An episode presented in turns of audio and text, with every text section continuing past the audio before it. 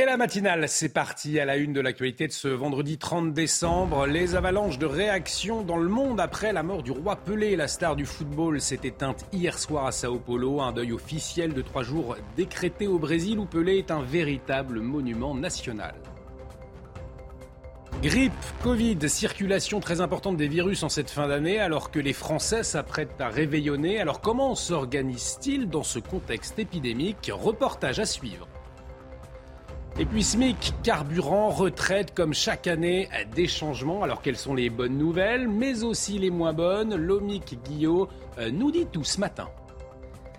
Et puis Paris perd ses habitants, la capitale se vide lentement mais sûrement, c'est ce que dévoile le dernier recensement de l'INSEE. La Seine-Saint-Denis, elle, est en plein boom. Explication dans la matinale.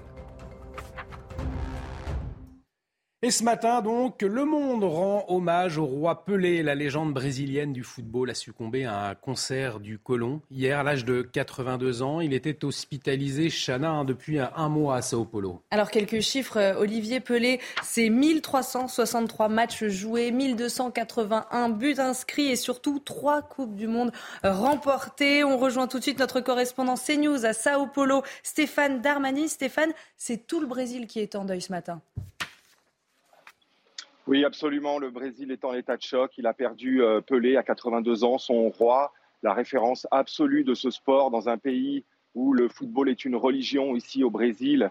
Évidemment, euh, Pelé était une icône. Il a porté euh, le nom du Brésil au plus haut partout dans le monde. Ce sont d'ailleurs les mots du nouveau président élu, Lula, qui a dit peu de gens, peu de Brésiliens ont porté le nom du Brésil aussi haut. Donc le choc est à la hauteur de cette fierté qu'avaient les Brésiliens pour cet homme qui leur a permis euh, d'être tout en haut dans un pays euh, qui n'est pas habitué à, côtoyer l'excellence, à part dans ce domaine où il excelle, qui est le football. Euh, Pelé était un motif de fierté, il a émerveillé, il a inspiré des générations entières de Brésiliens. Et le mot qui revient beaucoup ici, dans les médias, en boucle, dans les témoignages, c'est le mot éternel. Pelé est une icône, est une légende. Pelé est éternel. Et Son Arantes do Nascimento est mort, mais Pelé lui, est toujours vivant et sera toujours vivant parce que les légendes ne meurent jamais. Alors bien sûr, les Brésiliens euh, s'inquiétaient pour sa santé parce que depuis septembre 2021, il souffrait d'un cancer du côlon qu'il traitait avec une chimiothérapie. Et puis le 29 euh, novembre, il y a un mois, il était admis ici à l'hôpital euh, Albert Einstein de Sao Paulo après avoir contracté le Covid pour soigner une infection pulmonaire. Dans un premier temps, il réagissait plutôt bien à son traitement.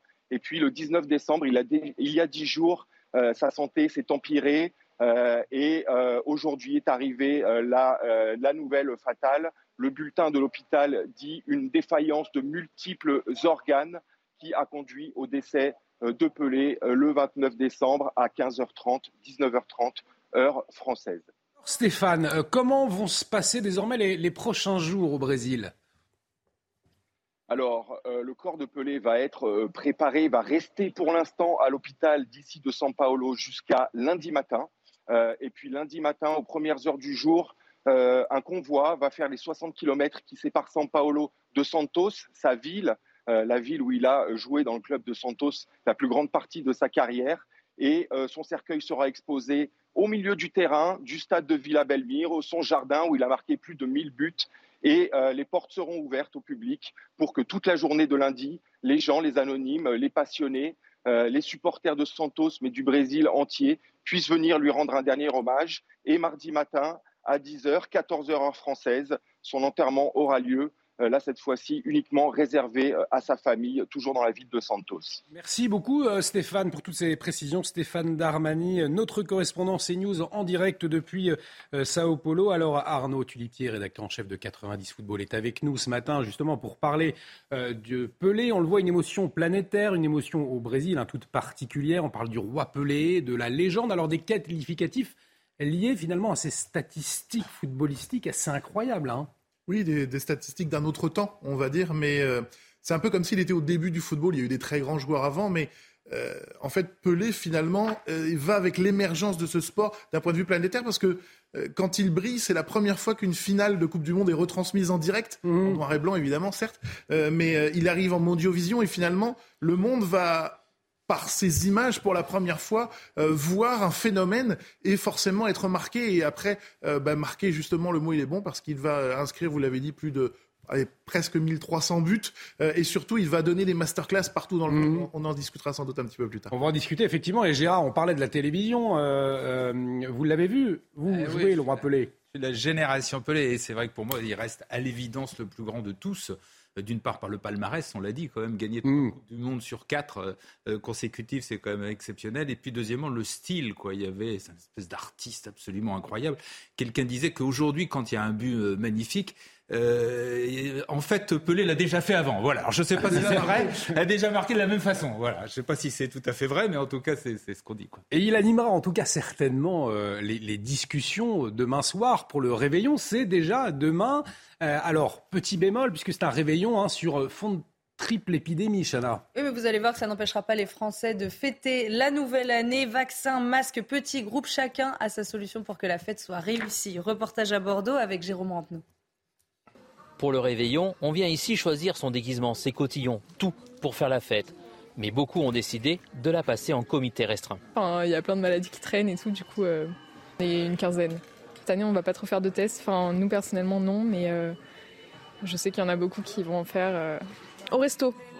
Ouais, avec papa et ma soeur. L'année dernière, déjà, on a été touchés pendant les fêtes et cette année, du coup, on en profite. Le Covid, la grippe, ils sont beaucoup à avoir conscience de sa présence encore cette année. Mais ils ne veulent pas y penser le 31, c'est un moment de détente et de fête. Je pense que certains y penseront, mais pour le réveillon, on n'aura pas les masques, ça c'est sûr. Si on est tous vaccinés, je ne sais pas. On ne posera pas la question, on laissera les gens fêter leur réveillon et on verra bien. C'est plus la fête, on est tous euh, vaccinés, on est tous euh, donc euh, on va pas faire plus attention que ça. Donc voilà, on va passer un peu outre ça. Avec les potes et avec la famille. On fait la fête et on verra si on sera malade. Certains ont prévu des tests PCR pour être sûr de passer une bonne soirée, mais à minuit, souvent, on oublie les gestes barrières pour se souhaiter la bonne année. Pas de mesure hein, euh, contre les voyageurs venant de Chine. Pour le moment, en France, le gouvernement ne veut pas agir dans la précipitation. Une réunion d'urgence des ministres de la Santé européens s'est tenue hier, mais aucune annonce n'a été faite. Toutes les dernières informations avec Florian Tardif. Le gouvernement attend donc, vous l'avez compris, et agira en européen. C'est ce qu'on nous précise dans l'entourage du ministre de la Prévention et de la Santé, c'est-à-dire en concertation avec ses voisins. À ce stade, le nombre de voyageurs chinois vers l'Europe demeure limité et le restera euh, pendant plusieurs semaines. C'est ce qu'on estime au sein du gouvernement. Il ne s'agit donc pas d'agir dans la précipitation. Il faut dire aussi euh, qu'au-delà de l'aspect purement sanitaire, un autre aspect est pris en compte par l'exécutif, l'aspect économique. Avant la pandémie, la France était la destination occidentale favorite des Chinois. Plus de 2 millions de touristes sont venus dans notre pays en 2019 et ont injecté environ 3,5 milliards d'euros dans notre économie. Un point, vous l'avez compris, non négligeable à prendre en compte. Alors on a un peu le sentiment, Gérard, finalement, que l'on revit le manque de prise de décision avant l'arrivée de l'épidémie en, 2019. Comment est-ce qu'on peut comprendre, vous voyez, cette inaction de la France? Écoutez, c'est pas seulement de la France. Mmh. Euh, objectivement, il y a une vraie, pour l'instant, réflexion, incertitude. D'ailleurs, vous remarquerez que l'Europe n'a rien décidé. Il y a une réunion de la Commission européenne. Ils ont dit qu'il était urgent euh, d'attendre. Il y a un comité euh, scientifique européen qui lui aussi dit que pour l'instant, il faut, il faut pas, faut pas se précipiter. et côté français, les scientifiques là aussi, ce qui a remplacé le Conseil scientifique, qui s'appelle maintenant le Comité de veille d'anticipation des risques sanitaires, dit là aussi seek pour l'instant, il n'est pas évident d'organiser un contrôle systématique euh, à la frontière. D'une part, parce que 90% euh, de la population est vaccinée, c'est quand même ça la grande différence mm. par rapport au début de la crise euh, du Covid. Deuxièmement, les variants qui sont en Chine existent déjà en France, circulent déjà en France. Et puis troisièmement, c'est de toute façon assez compliqué, contrairement à ce qu'on pourrait imaginer, de, de faire des contrôles efficaces à la frontière, dans la mesure où beaucoup de passagers ne viennent pas directement de Chine, mais sont passés par d'autres d'autres par des différentes escales. Donc, ce qui voudrait dire qu'à l'arrivée, il faudrait quasiment euh, contrôler euh, tout le monde. Voilà. Donc, en plus, il y a l'idée euh, qu'il ne faut pas affoler la population, que le, Covid, ça a quand même traumatisé les gens. Donc, l'idée de recommencer à mettre des mesures très restrictives, un peu autoritaires, ça en effraie beaucoup. Donc, pour l'instant, l'idée, c'est il est urgent d'attendre. il y aurait un avantage quand même objectif à, à mettre des contrôles donc dans les aéroports, c'est que ça permettrait, si on repère des gens qui l'ont, on fait un immédiat et donc ça permet de voir si c'est un nouveau variant. c'est ça, ce serait ça le vrai point positif. Pour le reste, pour l'instant, estiment les scientifiques qu'il ne faut pas se précipiter. Voilà. Et d'ailleurs, beaucoup de touristes euh, chinois hein, sont arrivés en France ces, ces, derniers temps. Il y a aussi cet aspect, donc est-ce que ce sera trop tard ou pas? On va en parler euh, tout à l'heure. L'actualité internationale, marquée malheureusement encore ce matin par la guerre en Ukraine. La plupart des régions du pays sont privées d'électricité après une nouvelle salve de tirs russes, hein, La situation est particulièrement difficile à Kiev, Odessa et Kherson, mais selon Volodymyr Zelensky, avec chacune de ces attaques, la Russie vide un peu plus son stock de missiles et donc s'enfonce dans une impasse. Et puis, euh, nous sommes euh, le 30 décembre et aujourd'hui, eh bien, euh, figurez-vous que ça fait 16 ans que Saddam Hussein a été exécuté. Il avait été condamné à mort, je vous le rappelle. C'était en 2006 et ce matin sur CNews, un reportage exclusif. Oui, notre reporter euh, Antoine Estève a pu visiter l'ancien siège du parti de Saddam Hussein dans le centre de Bagdad. Euh, depuis sa mort, le bâtiment est abandonné et considéré comme un lieu de mémoire. L'immense palais de pierre ocre était le siège du parti Baas, le parti de Saddam Hussein. L'une de ces deux ailes est entièrement rénovée. Elle abrite une partie du commandement des opérations de l'armée irakienne. De l'autre côté, le bâtiment est resté exactement dans le même état qu'après la guerre de 2003. Nous marchons dans le noir, il n'y a pas d'électricité, les bombes, les éclats d'obus, la poussière partout. Nous sommes parmi les premiers depuis des années à pénétrer dans ces couloirs sombres. Et nous découvrons le bureau de Saddam Hussein. Quelques papiers par terre, des versets du Coran sculptés dans le marbre blanc des murs. Une étrange impression que les combats de 2003 viennent de cesser il y a quelques instants. Les pièces voisines ont été pillées. Le palais va encore connaître quatre phases de rénovation il accueillera de nombreux services des armées locales. Dans le bâtiment voisin, la coalition internationale mène sa mission d'assistance aux Irakiens dans leur combat contre les groupes terroristes. En ce moment à Bagdad, on s'assure surtout de l'entière et durable défaite de l'État islamique. Ça veut dire qu'ils ne doivent avoir aucune chance de revenir ou encore de mener des opérations contre leur pays d'origine. Bagdad vit toujours sous la menace d'attaques de groupes armés, comme à l'époque de l'ancien palais du parti basse de Saddam Hussein. On vit sous protection permanente ici derrière des murs de béton. Et un reportage que vous pouvez revoir sur notre site www.cnews.fr. Bien évidemment, on revient en France avec les Parisiens. Figurez-vous que les Parisiens, eh ils désertent la capitale. Ils sont près de 12 400 en moyenne à, partir depuis 2014. Euh, c'est ce que révèlent, Chana, les derniers chiffres euh, publiés par l'INSEE. Alors, prix de l'immobilier, mauvais cadre de vie, les raisons sont nombreuses de quitter Paris, Olivier, mais vous allez voir que ces départs profitent à d'autres villes franciliennes. Aminat Adem. En moyenne, 12 400 Parisiens ont quitté la capitale chaque année entre 2014 et 2020. À titre d'exemple, le 20e arrondissement a vu sa population se réduire de 4 000 habitants depuis 2014. Quant au 15e arrondissement, plus de 6 000 habitants ont plié bagage. Mais alors, quelle est la raison de ces départs? Tout d'abord, il y a l'immobilier. Du fait des prix élevés dans la capitale, quitter Paris permet de disposer d'un logement plus spacieux. Vient ensuite l'offre réduite de logements de grande taille pour les familles. Et enfin, la recherche d'un autre cadre de vie. Si la capitale perd des habitants, la région d'Île-de-France, elle, en gagne. Parmi les départements de la région francilienne, la Seine-Saint-Denis affiche la plus forte progression avec 14 000 habitants de plus chaque année. En moyenne, la population de Paris a baissé de 0,6%. L'INSEE dévoile ainsi que si cette baisse continue, la ville lumière pourrait passer sous le seuil des 2 millions d'habitants entre 2050 et 2059.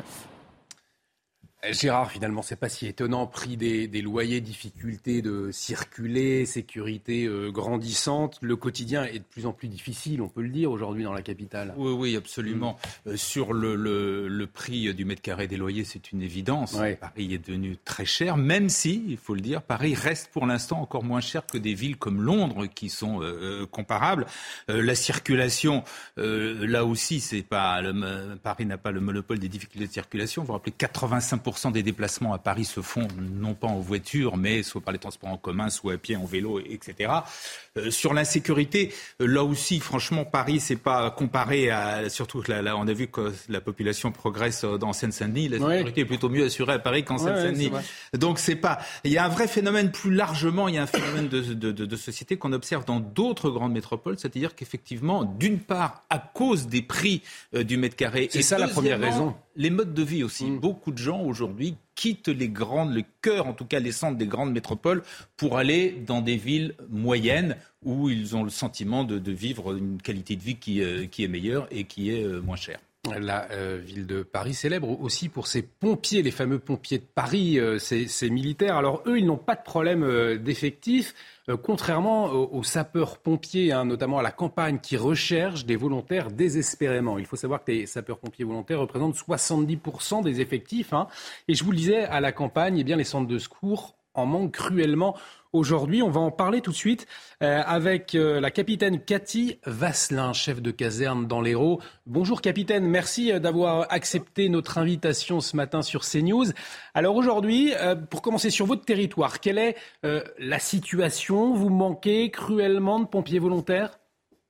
Alors oui, sur le département de l'Hérault, nous avons des difficultés à recruter du, potentiel pompier volontaire sur tout ce qui est les hauts cantons, donc le Minervois, le Lot-des-Voies.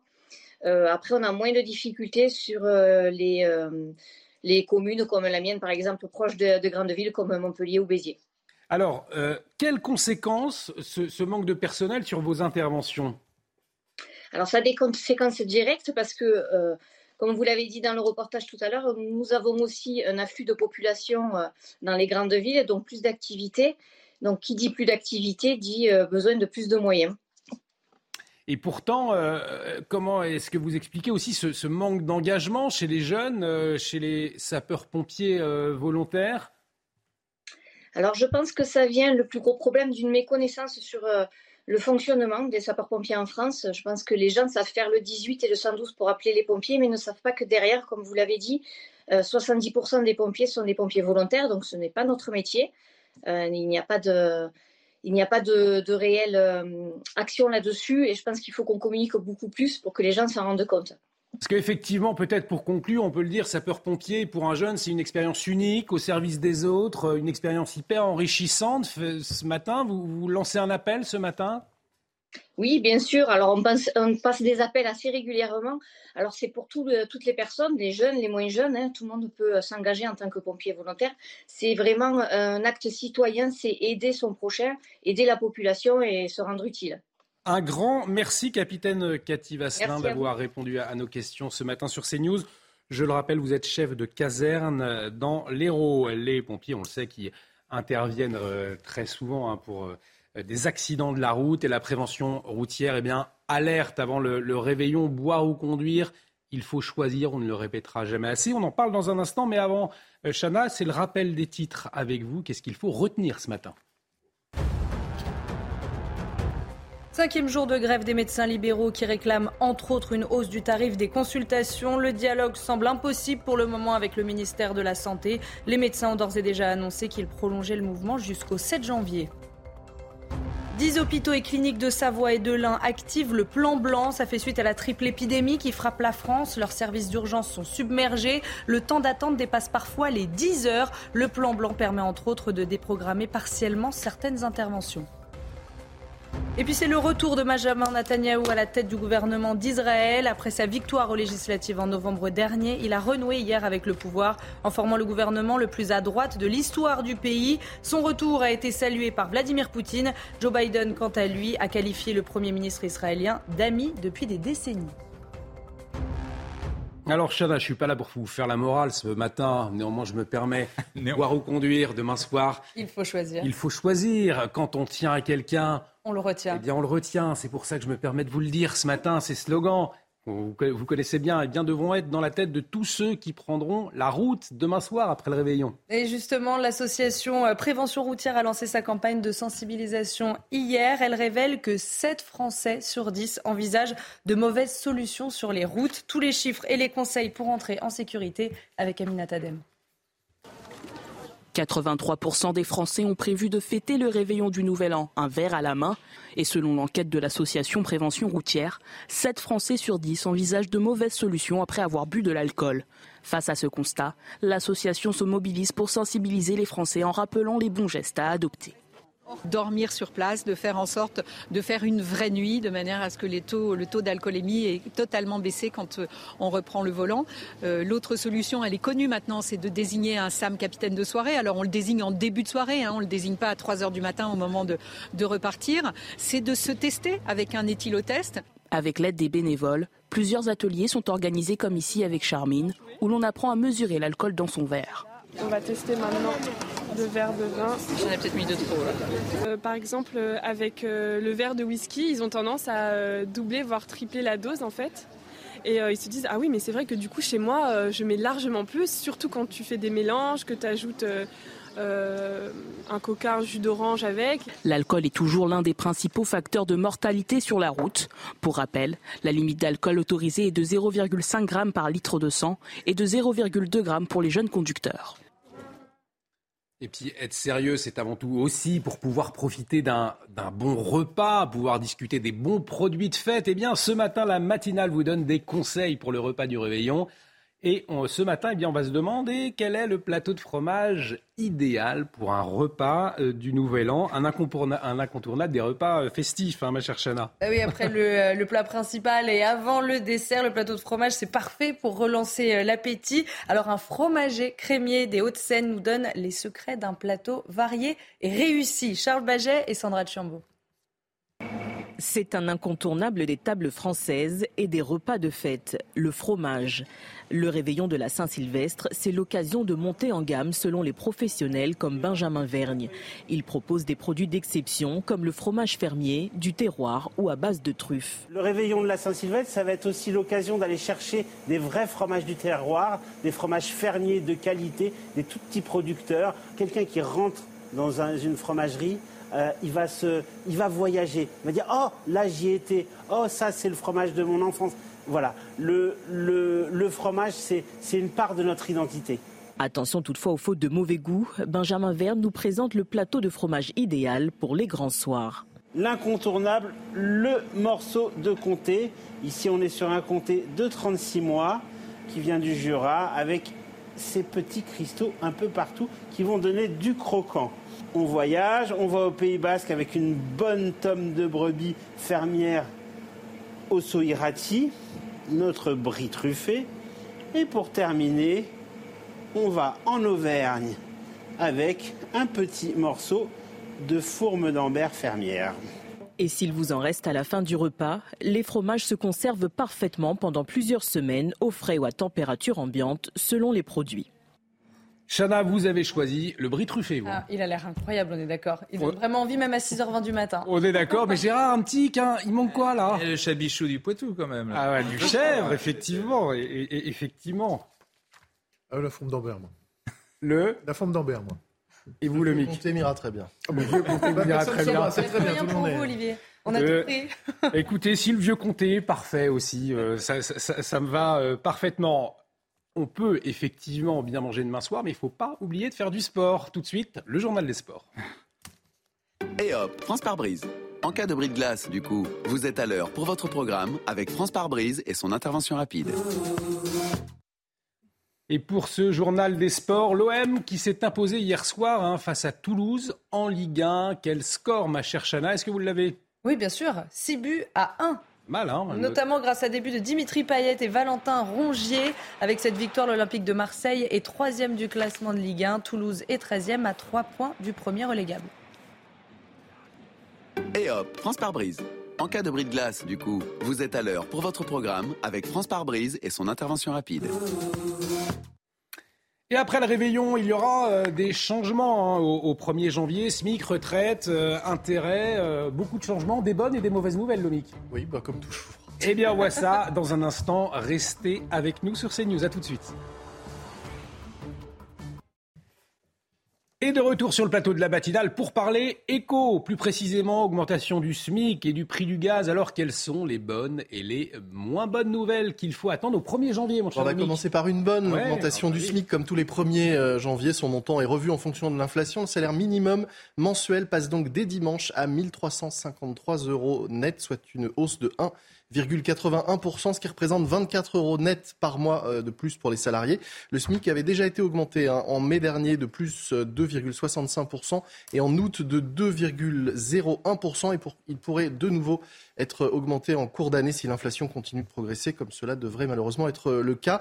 Dans la fonction publique, les salaires des 410 000 agents les moins bien rémunérés seront, eux, augmentés de 1,8%. Et puis en raison de l'inflation, la retraite de base a déjà été exceptionnellement augmentée de 4% le 1er juillet dernier.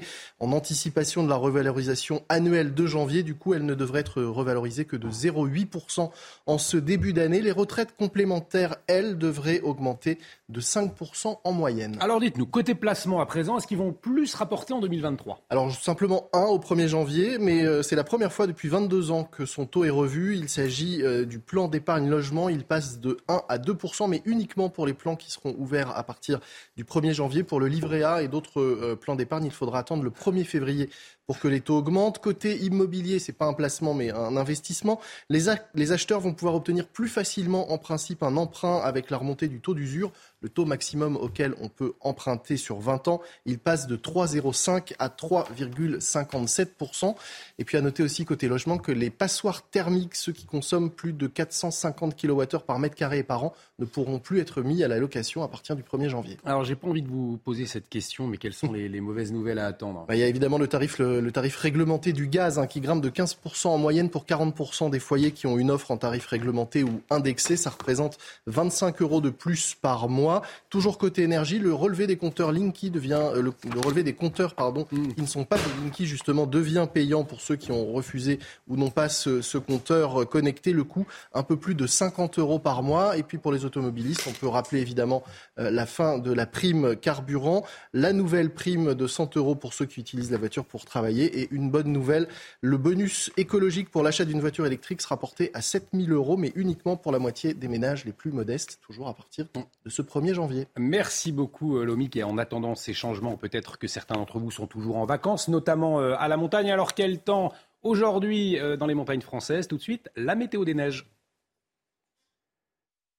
Regardez votre météo avec Samsonite Proxys. Légère, résistante, durable. Une nouvelle génération de bagages. Les valeurs observées sur les massifs, 34 pistes ouvertes sur 51 pour votre journée de vendredi à Avoria 1800. Une neige dure après les chutes de neige ces dernières heures. La neige reviendra en abondance. 35% du domaine de la Sauze est couvert en neige de culture où il n'a pas neigé depuis le 16 décembre. 27 pistes sur 34 vont vous accueillir. L'indice de skiabilité est de 9 sur 10. Nous terminons par le Grand Bornand où la neige fait son retour. La neige était dure avant une neige fraîche pendant ces vacances de Noël. Les températures resteront proches du zéro. Dans peu de temps, les prévisions sur les reliefs. C'était votre météo avec Samsonite Proxys. Légère, résistante, durable. Une nouvelle génération de bagages. Et dans le reste du pays, à quoi s'attendre aujourd'hui? On retrouve tout de suite Loïc Roosevelt. Théo avec BDOR. L'agence BDOR vous donne accès au marché de l'or physique. L'agence BDOR, partenaire de votre nouvelle épargne.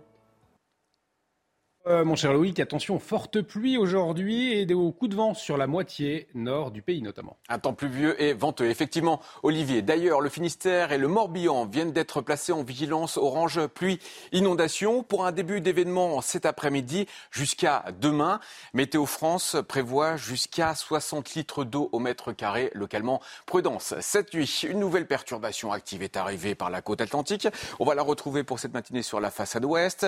Dans l'est, vous aurez un soleil voilé un temps lumineux temporairement, mais des nuages bas dans le Val de Saône ou encore des entrées maritimes du golfe du Lion, de certaines plages de Méditerranée jusqu'au relief Sévenol. Encore des pluies soutenues localement sur la partie nord pour euh, l'après-midi. Vous aurez toujours ce coup de vent avec des rafales jusqu'à 80 km par heure cette fois-ci, voire plus sur les caps les plus exposés et des chutes de neige en abondance sur le nord des Alpes, bien au-dessus de 2000 mètres d'altitude. Retour du soleil dans le sud-ouest qui va faire remonter les températures. Petite baisse pour les valeurs matinales sur la moitié nord. 4 degrés seulement pour le Dijonais, même température à Lille. Ces valeurs l'après-midi qui vont grimper. Des températures d'un mois d'avril. Oui, une douceur printanière. Météo France annonce plus de 20 degrés localement sur les départements du sud-ouest. 19 dans Bordeaux. Je vous rappelle que vous retrouvez vos bulletins en replay sur notre site cnews.fr. Bon vendredi. La météo avec BDOR. L'agence BDOR vous donne accès au marché de l'or physique. L'agence BDOR, partenaire de votre nouvelle épargne. Et de retour sur le plateau de la matinale, bienvenue si vous nous rejoignez. Nous sommes toujours avec Chana Lousteau, Gérard Leclerc, Arnaud Tulipier et Lomique Guillaume pour vous livrer l'information ce matin et à la une de l'actualité. Après cinq jours de grève, pas de dialogue en perspective. La mobilisation des médecins généralistes se poursuit. Une grande manifestation prévue pour lundi. Ils demandent entre autres une revalorisation du tarif des consultations. Emmanuel Macron, fort de Brégançon, pour préparer la rentrée, réforme des retraites, crise énergétique, inflation ou encore fin de vie, des dossiers chauds en perspective. On fera le point avec Gérard Leclerc dans un instant. Et puis l'avalanche de réactions dans le monde après la mort du roi Pelé. La star du football s'est éteinte hier soir à Sao Paulo. Un deuil officiel de trois jours décrété au Brésil et un héritage laissé à la planète foot. On le verra avec Arnaud Tulipier. Eh, mais avant J-1, donc avant le réveillon de la Saint-Sylvestre, les bons tuyaux de CNews pour choisir ses fromages et préparer un bon dessert, les conseils d'un pâtissier dans la matinale ce matin. Cinquième jour donc de grève des médecins libéraux. Ils réclament, je vous le rappelle, une meilleure considération de leur profession, avec notamment une hausse du tarif de consultation, à Chana. Et le mouvement ne va pas euh, s'arrêter là, puisque les médecins libéraux ont d'ores et déjà annoncé qu'ils le prolongeaient jusqu'au 7 janvier prochain. Clémence Barbier. Des services d'urgence et de SOS médecins débordés depuis le début de la grève des généralistes. Depuis une semaine, la colère des grévistes ne faiblit pas, bien au contraire. Face au mutisme du gouvernement, le collectif Médecins pour demain réitère son appel à fermer les cabinets au-delà du 2 janvier. Aucune nouvelle de la part de notre ministre de tutelle ou du gouvernement. Nous avons donc décidé de demander euh, une entrevue avec euh, Madame la Première ministre Elisabeth Borne. Un ultime cri d'alarme alors que le ministre de la Santé a condamné ce mouvement de grève. Le collectif réclame toujours moins de tâches administratives, s'oppose à l'obligation d'installation des médecins dans les déserts médicaux et surtout il faudrait vraiment avoir un geste fort de la part du gouvernement euh, en notre faveur, à savoir une revalorisation franche des tarifs de consultation. Médecins pour demain prévoit une manifestation nationale à Paris le 5 janvier. Cette grève tombe également en plein milieu des négociations avec l'assurance maladie en vue d'un accord pour les cinq prochaines années avec la profession. Alors, on l'a entendu, le ministre de la Santé a condamné cette grève. Euh, Gérard, le gouvernement entend ne rien lâcher. Ça serait trop cher pour l'exécutif oui, il y a trois raisons. La première, c'est effectivement le coût. Hmm. Euh, le collectif réclame le doublement de la consultation qui passerait de 25 à 50 euros. Donc ça coûte quand même, ça coûterait quand même très très cher. Or, on le sait, le, budget de l'assurance maladie, c'est le deuxième plus gros budget de l'État. Hein. c'est plus de 200 milliards. Et donc, il y a un moment, on se pose la question euh, qui va payer? Est-ce qu'il veut augmenter les cotisations? Bien évidemment, personne ne veut l'envisager, que ça pèserait sur le pouvoir d'achat. Euh, donc voilà. Deuxième raison si l'on lâche trop, euh, si on lâche aux, généralistes, qu'est-ce qu'on fait de tous les autres qui également sont, hmm. ont des revendications, se plaignent, notamment les hospitaliers, notamment les infirmières? Et puis troisièmement, il y a un peu une question de méthode, c'est-à-dire pour l'instant, il y a des négociations qui sont engagées avec euh, l'assurance maladie. Euh, la plupart, les grands syndicats majoritaires, c'est-à-dire MG France et la CSMF, ne font pas partie, n'appellent pas à la grève. C'est un collectif Or, donner raison au collectif, c'est mettre en porte-à-faux euh, les syndicats. Voilà donc euh, trois raisons qui font que le gouvernement, pour l'instant, n'est pas prêt à lâcher. Cela dit, il reste le problème des généralistes. Il y a une pénurie euh, de médecins. On cherche beaucoup de, communes, de villes et de, patients cherchent des généralistes. Et donc, il faudra, d'une façon ou d'une autre, répondre à cette, réalité. Et effectivement, la pénurie des médecins ou encore la, crise de l'hôpital, ce sera un, un, dossier chaud qui va attendre l'exécutif à la rentrée. Mais ce n'est pas le seul. Il y a aussi euh, la crise énergétique et sociale, euh, le projet de loi immigration ou encore la réforme des retraites. L'année prochaine, je vous le disais, elle s'annonce chargée pour Emmanuel Macron, le chef de l'État actuellement au fort de Brégançon, justement en Chana, pour préparer euh, cette rentrée et travailler sur ces gros chantiers. Et comme tous les matins, on vous consulte, on vous donne la parole dans la matinale et ce matin, on vous pose cette question. Et vous, quelles sont vos priorités pour 2023 Écoutez vos réponses, c'est votre avis. Pour moi, ce serait augmenter nos salaires, puisque ben, nos courses sont de plus en plus chères, l'essence est de plus en plus cher et nos salaires ne bougent pas des masses. Que l'école revienne en premier plan et que, que au classement, on soit, on soit meilleur au niveau maths et tout ça. Le premier chantier, c'est le coût de l'énergie qui doit être résolu. Pour moi, le principal sujet en 2023, c'est l'insécurité. C'est quelque chose de, qui est un peu sous-estimé, je dirais, et qui est vraiment très important. Alors Gérard, des dossiers chauds, euh, on le disait, comme celui de la retraite, hein, qui attend le président Emmanuel Macron. Oui, rentrer au risque. Hein. La retraite, ça fait six ans que la réforme est entre parenthèses. Il va bien falloir prendre des décisions puisqu'il y a un problème de financement.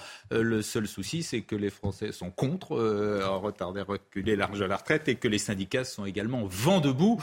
Euh, deuxième dossier, l'assurance chômage, c'est la même chose. Les syndicats font front commun contre cette réforme. L'immigration, la gauche et la droite ont des, des demandes exactement inverses. La droite veut durcir les règles la, gauche, au contraire, veut l'inverse. Et puis, bien évidemment, on l'a vu dans le micro-trottoir tout à l'heure, il y a la question du pouvoir d'achat sur fond de hausse du prix euh, de l'énergie et de lutte nécessaire contre le changement climatique. Il ne faut pas l'oublier. Donc, vous voyez, tout ça, c'est très compliqué. C'est une question, puisqu'il y a une année compliquée aussi avec la, fin du poids euh, qu'il en coûte. Gérard, est-ce que vous voyez des, signaux euh, qui annonceraient un éventuel mouvement comme on l'a connu avec les Gilets jaunes, par exemple? Alors, objectivement, il y a un certain nombre d'ingrédients qui sont là. Effectivement, il y a le mécontentement, il y a l'inquiétude, il y a même une colère, une lassitude des Français qui sont pris euh, sur la tête, si je puis dire, toute une série de crises, le Covid et euh, donc aujourd'hui le pouvoir d'achat.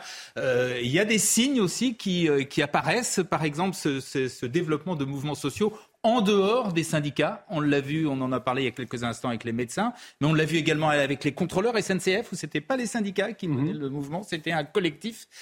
donc tout ça existe. Cela dit, euh, la météo sociale, vous savez, c'est encore plus compliqué que la météo euh, météorologique, si je puis dire. Euh, c'est toujours très difficile de prévoir et les embrasements, en général, ça se produit toujours au moment où on ne s'y attend pas et dans le secteur où on ne s'y attend pas. Donc euh, voilà, une fois que je vous ai dit ça, je vous ai pas, pas beaucoup avancé sur le dossier, mais c'est la réalité. Voilà, il y a des signes, il y a des vraies inquiétudes. Est-ce que ça va se transformer en une espèce d'embrasement comme on a connu les gilets jaunes? Là, c'est beaucoup plus compliqué à dire. À, voir effectivement et euh, le chef de l'État qui euh, s'exprimera samedi soir hein, pour ses traditionnels vœux. on verra justement le cap qu'il annoncera. L'actualité, bien évidemment, marquée ce matin par la mort du roi Pelé. Le monde lui rend hommage. La légende brésilienne du football a succombé à un cancer du côlon Hier, il avait 82 euh, ans et il était hospitalisé, Chana, depuis un mois hein, à Sao Paulo. Et alors, euh, quelques chiffres, Olivier Pelé, c'est 1363 matchs joués, 1281 buts inscrits et surtout euh, trois Coupes du Monde remportées. Alors, trois jours de deuil national ont été décrétés au Brésil et ses funérailles seront organisées mardi à Santos. En attendant, retour sur les moments forts de sa carrière avec Elliott Deval. Coupe du Monde 1958, le football voit naître un génie. Edson Arantes do Nascimento, dit Pelé. Il a 17 ans et porte le Brésil vers son premier sacre de champion du monde. Buteur contre les Gallois en quart de finale, auteur d'un triplé contre la France de Juste Fontaine en demi, avant le coup de grâce en finale face à la Suède. Pelé devient alors le plus jeune champion du monde de l'histoire et le plus jeune buteur lors d'un mondial. Au fil des années, le prince devient roi deux Coupes du Monde supplémentaires en 1962 et 1970. Plus de 1000 buts inscrits en carrière. Ce que j'ai reçu du football, tous les trophées, toutes les médailles, appartient à tout le peuple, à tout le monde.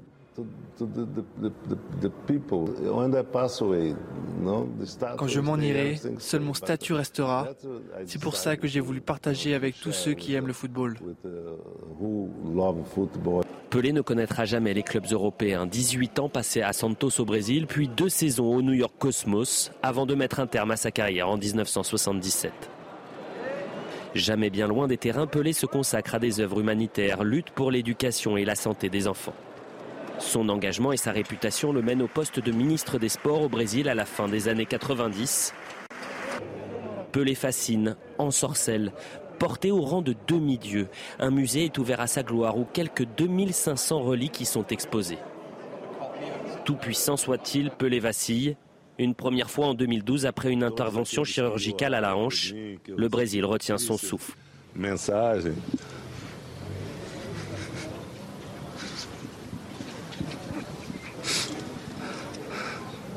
En avril 2019, Pelé rencontre le nouveau prodige Kylian Mbappé à Paris.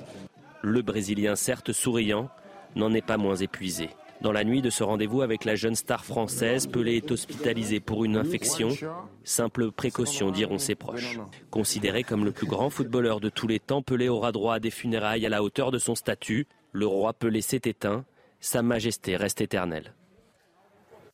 Arnaud Tulipier, qu'est-ce qu'on peut dire de l'héritage de Pelé aujourd'hui pour le monde du football, bien sûr, mais aussi au-delà?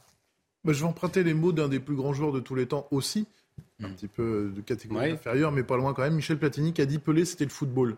Et on ne peut pas trouver meilleure euh, définition pour la bonne et simple raison que ce jeu, s'il est pratiqué dans le monde entier, c'est parce que tout le monde peut y jouer. Au basket, il faut être très grand. Au rugby, il faut être très costaud. Mmh. Au volley, il faut être très grand et très costaud, etc. Au football, vous pouvez N'importe qui peut jouer. Bon, peut-être pas moi, il faudrait que je perde quelques kilos, mais à peu près tout le monde peut jouer et peut briller. Eh ben, quand vous regardez Pelé, qui n'était pas spécialement très grand, qui n'était pas spécialement très costaud, il avait certes des euh, capacités physiques hors normes, mais ça ne se voyait pas. Et en fait, c'était presque monsieur tout le monde. On mhm. le voit sur cette photo, on le voit tout au long des, images que vous avez montrées jusqu'à présent.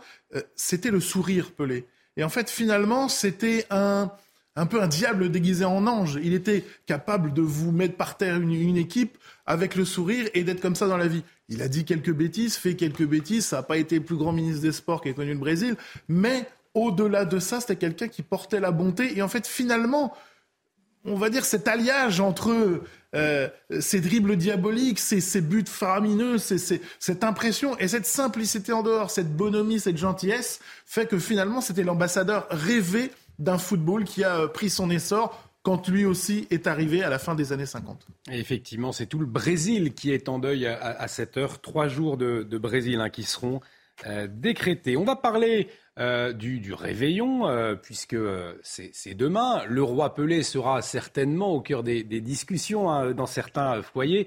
vous serez nombreux hein, à, fêter le, nouvel an, notamment avec un verre à la main. Alors il faut faire attention, à Chana. Oui, mais alors la question primordiale ce matin, c'est quel dessert choisir pour finir en beauté Chocolat, framboise, citron? Il est parfois euh, difficile, voire impossible de choisir. Alors CNews vous emmène chez un pâtissier parisien pour vous donner quelques idées. Maureen Vidal et Florian Paume.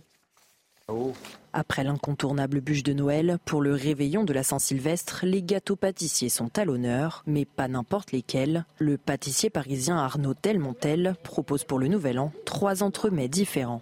Pour le 31, je vous propose une, délicieuse framboisine qui est un entremets avec un fond de biscuit macaron, une crème mousseline à la pistache et de framboise fraîche. Vous prenez ça avec un bon vin blanc ou un champagne, c'est parfait. Un 31 ne se fait pas sans chocolat.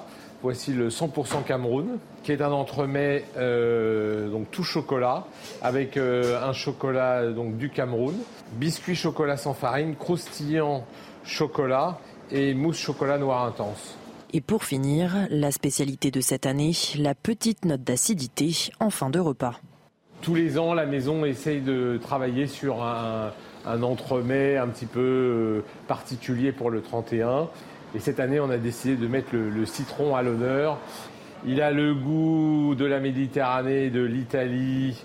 Euh, il est fait donc avec euh, du citron et il y a un petit goût de yuzu pour relever encore un petit peu plus cette note acidulée.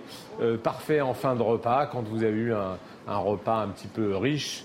Pour le choix de votre gâteau, pas de panique. Les bons gâteaux, monsieur, se marient avec tout. Ils finissent bien tous les repas. Vos invités ne pourront qu'apprécier le dessert.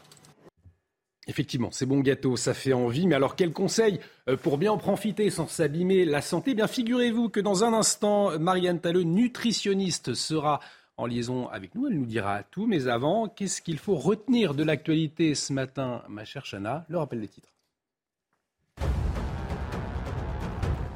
Pas de mesures contre les voyageurs venant de Chine pour le moment en France. Le gouvernement ne veut pas agir dans la précipitation. Une réunion d'urgence des ministres de la Santé européens euh, s'est tenue hier, mais aucune annonce n'a été faite. De son côté, le Centre européen de prévention et de contrôle des maladies a jugé injustifié d'imposer un dépistage obligatoire à ses touristes.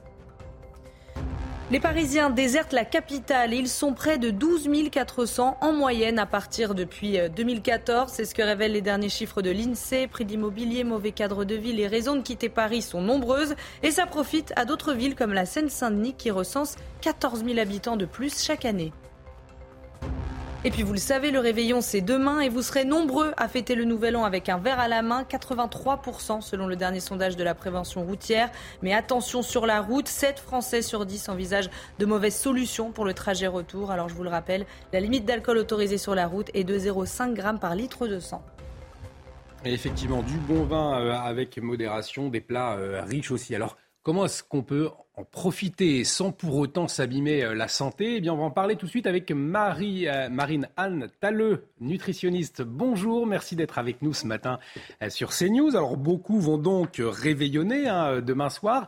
Est-ce qu'il y a une façon déjà de se préparer quand on sait que l'on va bien en profiter? Alors déjà, avant, euh, ce qu'on peut dire, c'est euh, de ne pas y aller le ventre vide, en fait, de surtout pas. On aurait tendance peut-être à se dire de s'affamer euh, pendant ah les 24 heures précédentes, mais je pense que c'est pas forcément une bonne idée parce qu'on va, dans ce cas-là, on va avoir tendance à avoir très très faim en arrivant et on va sauter sur tout ce qu'il y a et notamment les petits fours. donc manger léger, oui. mais manger quand même. Et est-ce que l'on peut profiter d'un bon repas sans la perspective de prendre des kilos? Alors oui, on peut euh, profiter euh, du repas. Je pense que quoi qu'il se passe, euh, il faut. L'important, c'est de se faire plaisir. Ça reste un repas de fête, hein, comme tous les repas de fête. c'est essentiel de, profiter de ce que l'on mange, peut-être d'être sélectif dans les aliments que l'on choisit. Alors si vous n'aimez pas les toasts au foie gras, ça sert à rien de se, de se forcer à en manger. il vaut mieux se réserver peut-être pour un plat ou pour des aliments qui nous donnent plus envie. Alors il y a aussi la question de la consommation d'alcool. On a beaucoup de fausses certitudes. Euh, par exemple, est-ce que c'est vrai que si on mange en quantité de la nourriture, eh bien, on, digère mieux les verres d'alcool que l'on ingère? Alors euh, non, pas, vraiment. Euh, par contre, ce qu'on peut dire par rapport à, l'alcool, c'est surtout de, boire de l'eau. entre, alors évidemment, l'alcool c'est avec modération, mais ce que l'on peut faire, c'est boire un maximum d'eau euh, peut-être entre chaque verre euh, d'alcool et de remplacer au, maximum l'alcool et, les sodas par de l'eau parce que l'eau c'est la seule boisson qui nous est vraiment indispensable et on en a besoin aussi pour éliminer les déchets.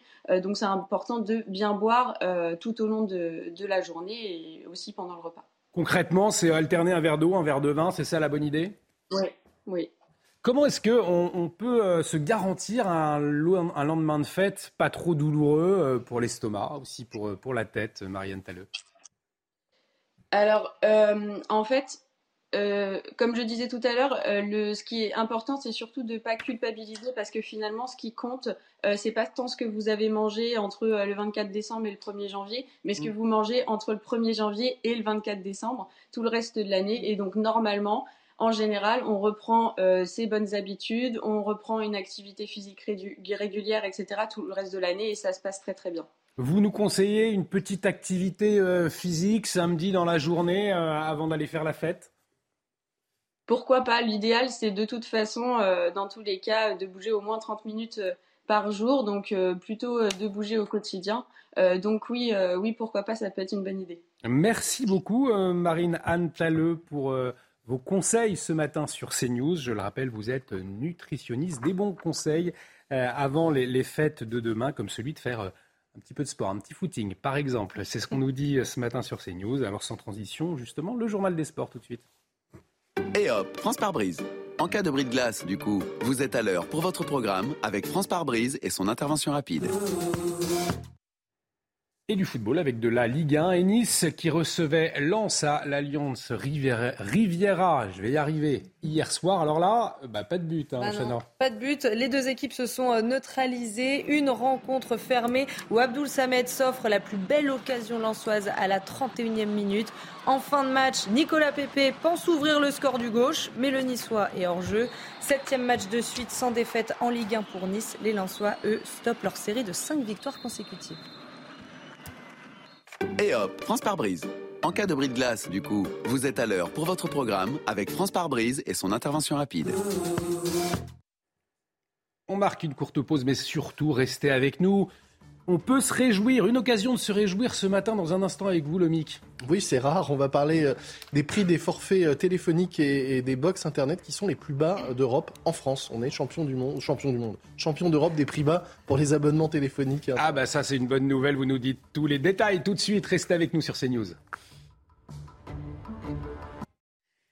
Et une occasion de nous réjouir ce matin, puisque selon une étude du régulateur des télécoms belges, eh les Français bénéficient des tarifs les plus bas d'Europe en matière de téléphonie et d'Internet. Alors, c'est une bonne nouvelle, Salomik. Bah oui, en effet, Olivier, on a la chance en France d'avoir trois opérateurs qui se font concurrence et tirent les prix vers le bas. Le bas, ainsi, selon euh, une étude, vous l'avez dit, de l'IBPT, c'est l'Institut belge des services postaux et télécommunications menée dans plusieurs pays, pratiquement pour tous les profils de consommateurs euh, étudiés et les différents besoins en data, notamment les forfaits en France sont systématiquement moins chers qu'en Europe, alors qu'il est possible d'avoir un forfait extrêmement riche en données pour 20 euh, euros par mois en France. Partout ailleurs, c'est minimum 30 euros pour seulement 20 gigas. Ensuite, les prix flambent pour un forfait avec 100 gigas. Un consommateur belge, belge va payer 33 euros de plus qu'en France. En Allemagne, il faut compter au moins 60 euros pour un forfait avec 200 gigas de données. Alors, et du côté des abonnements Internet, Lomi. Qu'est-ce eh que vous pouvez nous dire? La France est le pays d'Europe où la fibre est la plus présente. Les offres fibres sont souvent euh, plus chères que les offres classiques, les abonnements mensuels allant de 20 à 50 euros. Mais là encore,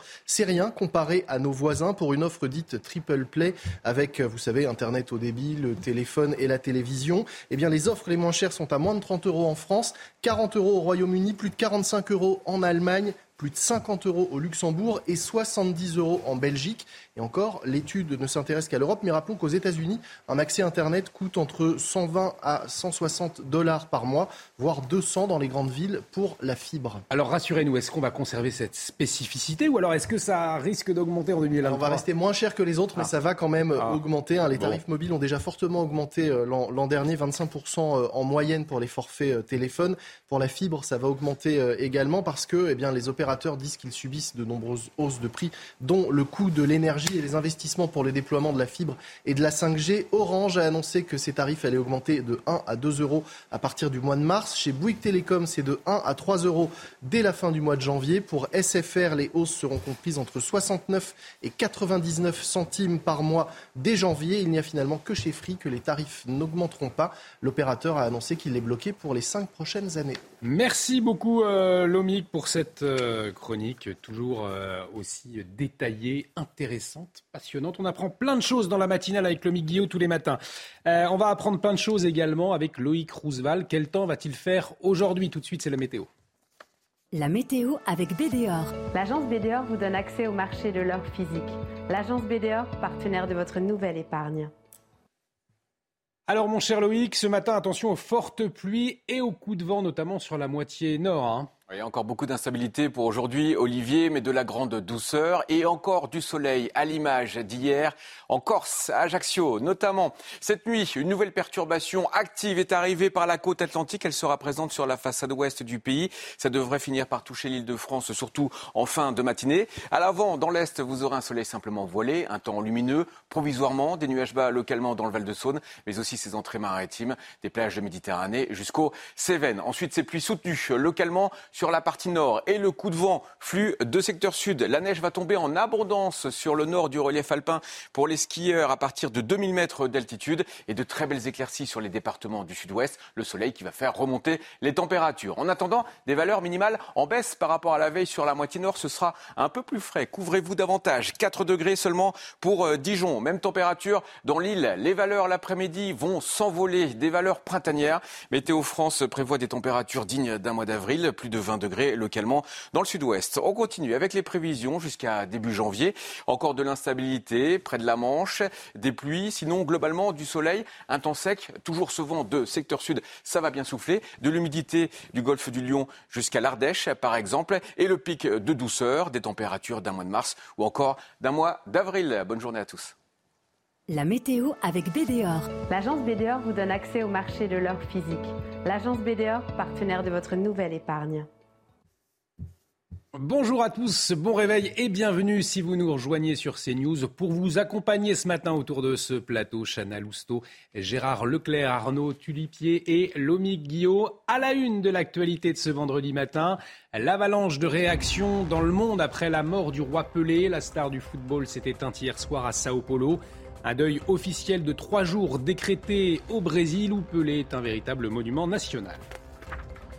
Grippe, Covid, circulation très importante des virus en cette fin d'année, alors que les Français s'apprêtent à réveillonner. Alors comment s'organise-t-il dans ce contexte épidémique? Reportage à suivre.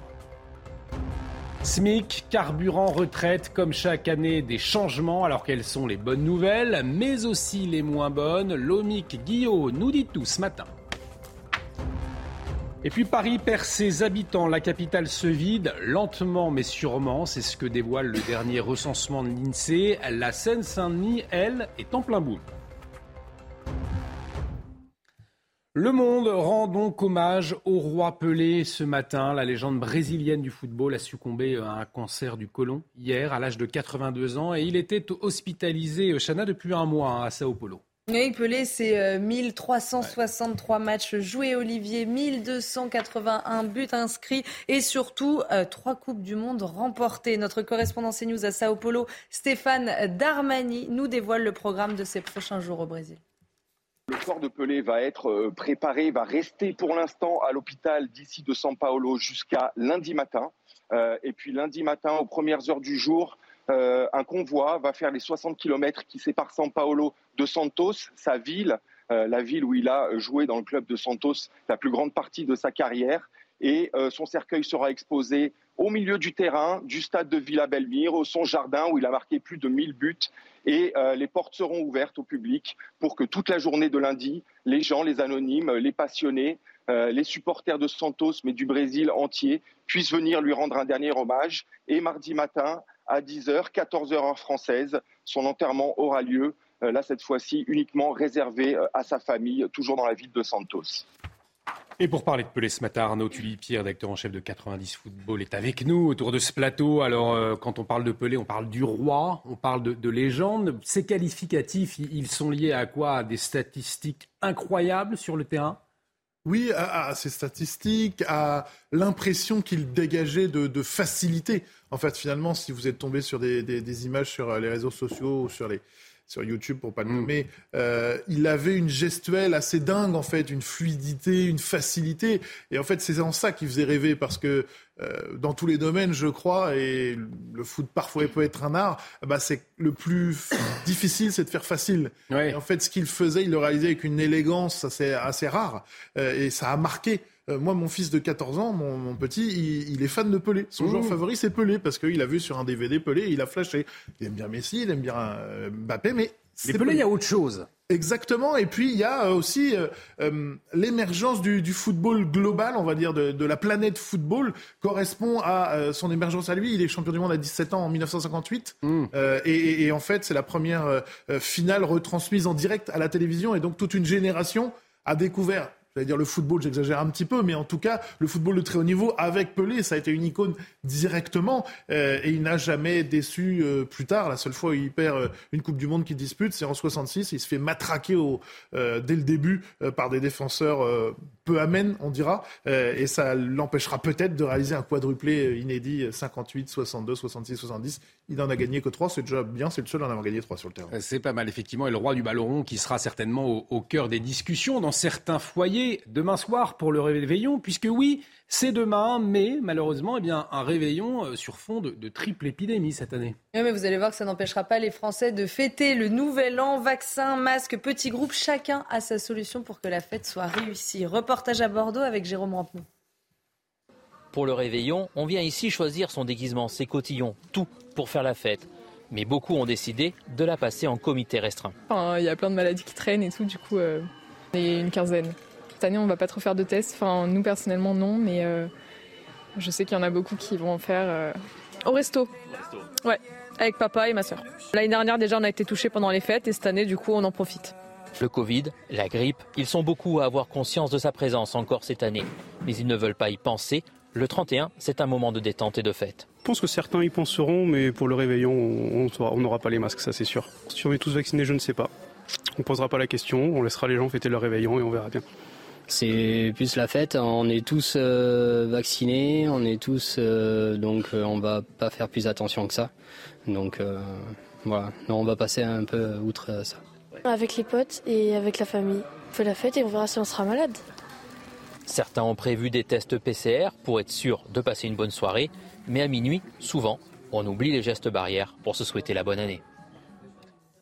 Et si vous étiez euh, malade cette semaine, c'était compliqué hein, pour trouver euh, un médecin euh, généraliste. Je vous le rappelle, ils étaient en, grève depuis lundi et ce n'est pas terminé. Ils appellent à une manifestation lundi prochain. Ils réclament une hausse du tarif de consultation, une amélioration de leurs conditions d'exercice. Mais le mouvement n'est pour le moment que peu entendu hein, par le gouvernement. Le ministre de la Santé, il a dénoncé hein, d'ailleurs cette grève. On va en parler justement tout de suite avec le docteur Richard Anchu, médecin généraliste. Docteur, bonjour. Merci euh, d'avoir accepté notre invitation ce matin sur CNews. Alors, votre mouvement de grève va donc se poursuivre avec une, euh, une manifestation lundi prochain.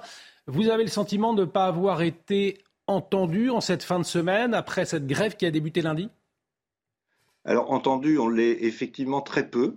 Euh, mais euh, grève, je tiens quand même à vous signaler que, très peu de médecins appellent à la grève. Ils font beaucoup de bruit, mais les syndicats principaux n'appellent pas à la grève. Ils appellent à des revalorisations, ils appellent à des actions. Nous, nous faisons des actions tous les vendredis qui s'appellent les vendredis de la colère chez MG France. Et c'est important que nos patients sachent, que les autorités sachent que nos conditions se dégradent, que les jeunes ne veulent pas s'installer. Mais la grève euh, est l'ultime moyen et pour l'instant, nous n'avons pas décidé d'utiliser. D'ailleurs, mon cabinet est resté ouvert pendant toute cette période de fête. Et je dois vous dire que contrairement à ce que vous annoncez, les cabinets libéraux à Paris ne sont pas débordés du tout. Euh, parce que les mhm. patients entendent sur toutes vos ondes que les médecins sont en grève, donc ils ne viennent pas dans nos cabinets, ils vont directement aux urgences, ils vont directement appeler SOS médecins qui se plaint d'avoir trop de monde. Il suffirait simplement que vous annonciez que peu de cabinets sont en grève et que l'ensemble des médecins généralistes sont fidèles au poste comme ils l'ont toujours été. Alors porter un brassard disant je suis en grève, informer tous mes patients, ça prend du temps. Ça prend plus de temps que de fermer la porte en période de vacances, mais je suis là Bien entendu, nous ne sommes pas assez entendus et, il faut absolument que les choses bougent. Nous demandons que nos cabinets aient les moyens d'avoir des assistants de cabinets médicaux. Nous demandons d'être déchargés de temps administratif et nous demandons à pouvoir nous consacrer pleinement à nos patients, particulièrement les plus fragiles, ceux qui demandent beaucoup de temps et d'énergie, les diabétiques, les hypertendus, les cardiaques. Et, c'est ceux-là qui sont le cœur du métier de médecin généraliste, beaucoup plus que de s'occuper de la grippe ou de l'entorse, qui, eux, ne nous prennent pas beaucoup de temps. Euh, reste néanmoins que, grève ou pas, c'est une réalité, c'est compliqué euh, d'avoir une euh, consultation chez un généraliste. Néanmoins, comment est-ce que vous expliquez, vous, un dialogue impossible Le téléphone n'a pas plus sonné que d'habitude. Comment, et comment est-ce que vous expliquez... rendez-vous. Oui. Mais c'est vrai. C'est un cabinet au cœur de Paris. Mon téléphone n'a pas plus sonné que d'habitude. Comment est-ce que vous expliquez un dialogue impossible avec le, ministère de la Santé aujourd'hui? Alors, d'abord, j'espère que le dialogue se poursuit. Nous sommes en pleine négociation conventionnelle. Simplement, il faut que nos positions soient entendues pour que les jeunes acceptent de s'installer, pour que les anciens acceptent de poursuivre leur activité encore quelques années. On a, vraiment besoin d'avancer pour organiser la santé, pour que le parcours de soins soit une réalité et ne soit pas contourné à tout moment, pour que les, cabines de, téléconsultation arrêtent de fleurir et qu'on fasse de la vraie médecine. Euh, avant de vous, vous remercier, euh, docteur, peut-être une question. Demain, c'est le réveillon dans un contexte de triple épidémie. Peut-être quelques conseils aux téléspectateurs qui nous écoutent? Alors, bien entendu, les mesures de distanciation dont on a parlé depuis trois ans restent valables. Au moment de manger, il est évident qu'on ne va pas mettre le masque, mais il est prudent de protéger les anciens, il est prudent de protéger les fragiles. Donc, si vous réveillonnez avec des personnes âgées que vous aimez, soyez gentils, ne les mettez pas en danger. Et si vous avez un rhume, si vous avez mal à la tête, si vous avez des courbatures, n'y allez pas. Merci beaucoup, euh, docteur Richard Anchu. Je vous rappelle, vous êtes médecin généraliste. Merci d'avoir accepté notre invitation ce matin. Vous vouliez faire une petite réaction euh, Oui, je, regarde sur une appli bien connue de, prise de rendez-vous. Si euh, je trouve un rendez-vous dans, un rayon de 10 km autour des studios ce matin, il y a un médecin qui propose un rendez-vous Et voilà, c'est, dans, la, matinée. Hein. Effectivement, c'est une, réalité. C'est, très compliqué d'avoir un, médecin généraliste. Donnez-moi la parole. Un, mot, allez, un mot pour conclure, allez-y. J'ai entendu votre, votre intervenant dire que c'était difficile sur Doctolib. Il n'y a pas que Doctolib dans la bien vie. Sûr. il y a un médecin traitant, il y a un accès à lui et, vous trouverez un rendez-vous chez lui. Parce qu'il se dévouera, même si son, rendez-vous, son, planning est plein. Merci, docteur euh, Richard Anchu, d'avoir accepté de réagir ce matin sur CNews. On en vient à l'actualité internationale à présent. Malheureusement, euh, toujours la, guerre en, Ukraine et la plupart des régions du pays sont privées d'électricité après une nouvelle salve de tirs russes, Chana. La situation est particulièrement difficile à Kiev, Odessa et Kherson, mais selon Volodymyr Zelensky, avec chacune de ces attaques, la Russie vide un peu plus son stock de missiles et s'enfonce donc dans une impasse. Et nous sommes donc le 30 décembre aujourd'hui et cela fait 16 ans que Saddam Hussein a été exécuté.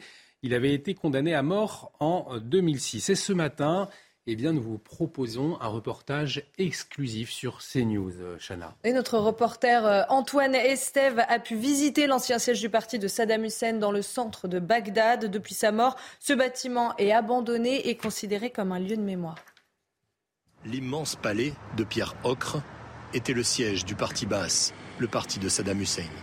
L'une de ces deux ailes est entièrement rénovée, elle abrite une partie du commandement des opérations de l'armée irakienne. De l'autre côté, le bâtiment est resté exactement dans le même état qu'après la guerre de 2003. Nous marchons dans le noir, il n'y a pas d'électricité, les bombes, les éclats d'obus, la poussière partout. Nous sommes parmi les premiers depuis des années à pénétrer dans ces couloirs sombres. Et nous découvrons le bureau de Saddam Hussein quelques papiers par terre, des versets du Coran sculptés dans le marbre blanc des murs, une étrange impression que les combats de 2003 viennent de cesser il y a quelques instants. Les pièces voisines ont été pillées. Le palais va encore connaître quatre phases de rénovation. Il accueillera de nombreux services des armées locales. Dans le bâtiment voisin, la coalition internationale mène sa mission d'assistance aux Irakiens dans leur combat contre les groupes terroristes. En ce moment à Bagdad, on s'assure surtout de l'entière et durable défaite de l'État islamique. Ça veut dire qu'ils ne doivent avoir aucune chance de revenir ou encore de mener des opérations contre leur pays d'origine. Bagdad vit toujours sous la menace d'attaques de groupes armés, comme à l'époque de l'ancien palais du parti basse de Saddam Hussein. On vit sous protection permanente ici, derrière des murs de béton. Et un reportage exceptionnel à revoir sur le replay de la matinale sur notre site www.cnews.fr. Cette information à présent, les Parisiens, eh bien, ils désertent la capitale. Ils sont près de 12 400. C'est une moyenne à partir depuis 2014. C'est ce que révèlent les derniers chiffres de l'INSEE Chana. Les prix de l'immobilier, mauvais cadre de vie, les raisons sont nombreuses pour quitter Paris. Et vous allez voir que ces départs profitent à d'autres villes franciliennes. Aminat Adem. En moyenne, 12 400 Parisiens ont quitté la capitale chaque année entre 2014 et 2020. À titre d'exemple, le 20e arrondissement a vu sa population se réduire de 4 000 habitants depuis 2014. Quant au 15e arrondissement, plus de 6 000 habitants ont plié bagage. Mais alors, quelle est la raison de ces départs? Tout d'abord, il y a l'immobilier. Du fait des prix élevés dans la capitale, quitter Paris permet de disposer d'un logement plus spacieux. Vient ensuite l'offre réduite de logements de grande taille pour les familles et enfin, la recherche d'un autre cadre de vie. Si la capitale perd des habitants, la région d'Île-de-France, elle, en gagne. Parmi les départements de la région francilienne, la Seine-Saint-Denis affiche la plus forte progression avec 14 000 habitants de plus chaque année. En moyenne, la population de Paris a baissé de 0,6%. L'INSEE dévoile ainsi que si cette baisse continue, la ville lumière pourrait passer sous le seuil des 2 millions d'habitants entre 2050 et 2059. Finalement, Gérard, on se dit que c'est pas si étonnant que ça, avec des, prix des loyers qui augmentent, des difficultés de circuler, on en parle souvent. Il y a aussi un, peu d'insécurité également. Euh. Oui, enfin c'est surtout effectivement le, prix des loyers et du mm. mètre carré qui deviennent très très chers. Paris est une ville, une capitale petite qui est enserrée dans le périphérique, et donc euh, bah, c'est simplement ce qu'on appelle la loi de l'offre et de la demande. Euh, il y a toujours des gens qui viennent acheter. La preuve, c'est que l'immobilier, alors qu'on est un peu dans une période de crise, l'immobilier ne baisse pas à Paris. Euh, parce qu'il y a toujours des demandes. En revanche, c'est bien une bonne partie de la population n'a plus les moyens de continuer à pouvoir vivre à Paris et donc va euh, soit, en, soit en banlieue, soit parfois même plus loin, notamment dans les villes moyennes. C'est d'ailleurs un phénomène qu'on repère dans d'autres grandes métropoles. Il y a une tendance actuellement qui fait que les gens quittent un peu les centres des grandes métropoles pour aller, je dis, soit dans périphérie, soit dans des, villes moyennes. Alors justement, euh, quel est l'avantage d'aller en, Seine-Saint-Denis, par exemple? Bah, Il y a une étude euh, qui a été publiée hier sur euh, l'impact du Covid sur la mobilité qui, dit que quitter Paris pour la périphérie permet de gagner 18 mètres carrés en moyenne. Donc c'est vraiment un gain important en surface pour se loger. On en parlait euh, il y a quelques instants, cinquième jour de grève des médecins libéraux. C'est le rappel des titres tout de suite avec vous, Chana. Qu'est-ce qu'il faut retenir d'autre dans l'actualité ce matin Vous l'avez dit Olivier, cinquième jour de grève des médecins libéraux qui réclament entre autres une hausse du tarif des consultations. Le dialogue semble impossible pour le moment avec le ministère de la Santé. Les médecins ont d'ores et déjà annoncé qu'ils prolongeaient le mouvement jusqu'au 7 janvier. Dix hôpitaux et cliniques de Savoie et de l'Ain activent le plan blanc. Ça fait suite à la triple épidémie qui frappe la France. Leurs services d'urgence sont submergés. Le temps d'attente dépasse parfois les 10 heures. Le plan blanc permet entre autres de déprogrammer partiellement certaines interventions.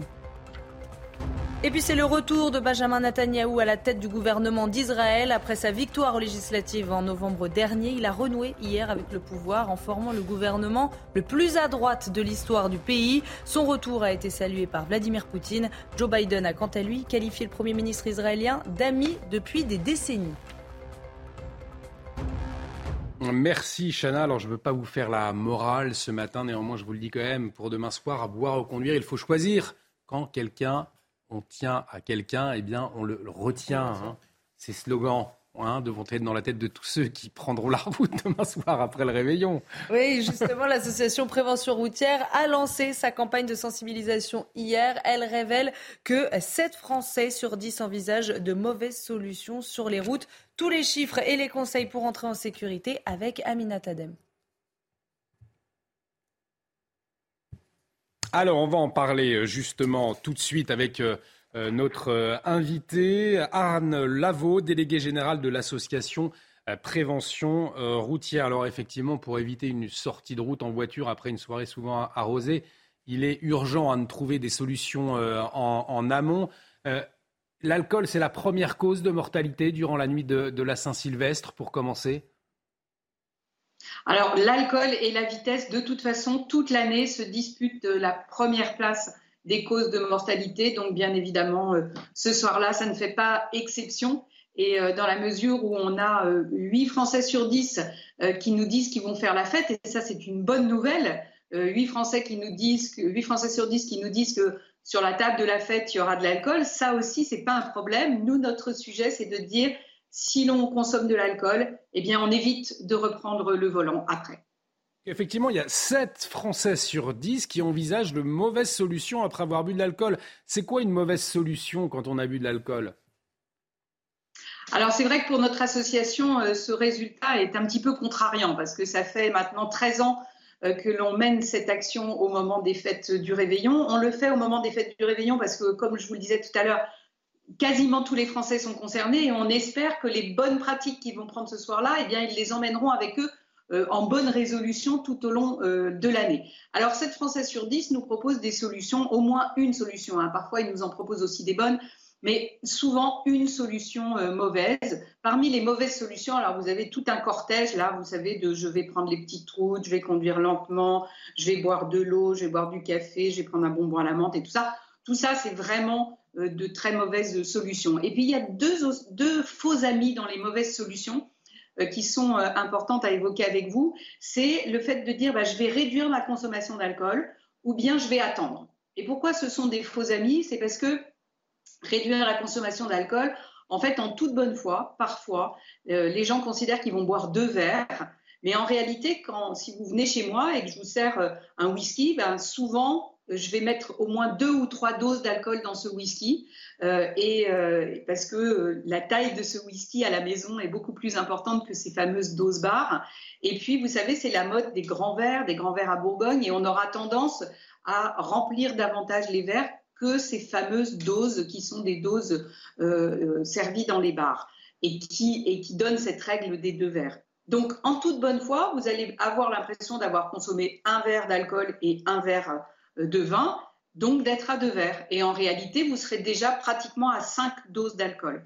Donc ça, c'est compliqué de réduire sa consommation. Et puis attendre. Alors là aussi, euh, attendre quoi? On a euh, presque 56% des Français qui ne savent pas quel est le temps euh, d'élimination de l'alcool dans le sang. Alors justement, quel est-il Je termine de boire à 2 heures du matin. À quelle heure est-ce que je peux reprendre la route?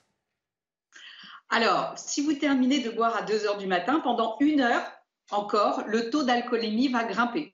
Et c'est seulement une heure après que le taux d'alcoolémie va baisser et il va baisser de 0,1 g d'alcool par litre de sang par heure. Donc tout dépendra de la consommation, de votre consommation d'alcool avant euh, ce dernier verre. Mais en réalité, il faut quand même compter plusieurs heures. Donc si vous vous dites je vais attendre et je vais attendre euh, une heure ou, deux heures, en fonction de ce que vous aurez consommé, ce sera absolument pas suffisant. Merci beaucoup Anne Lavaux d'avoir été avec nous. Merci pour vos éclairages ce matin. Je le rappelle, vous êtes délégué général de l'association Prévention routière. On le rappelle, on ne prend pas sa voiture samedi soir euh, si l'on a consommé euh, euh, trop d'alcool. On reste chez ses amis, on prépare hein, sa, soirée en tout cas. Dans un instant, on va parler écho avec vous, Lomi Guillot, parce qu'après avoir fait la fête, il y a des choses qui vont changer dès le 1er janvier. Pendant qu'on fera la fête, pendant la nuit. Pendant la nuit. Donc vous voyez, vous allez nous dire tout en amont, comme ça on sait tout, puis on peut faire la fête tranquille après. On marque une très courte pause. À tout de suite sur CNews.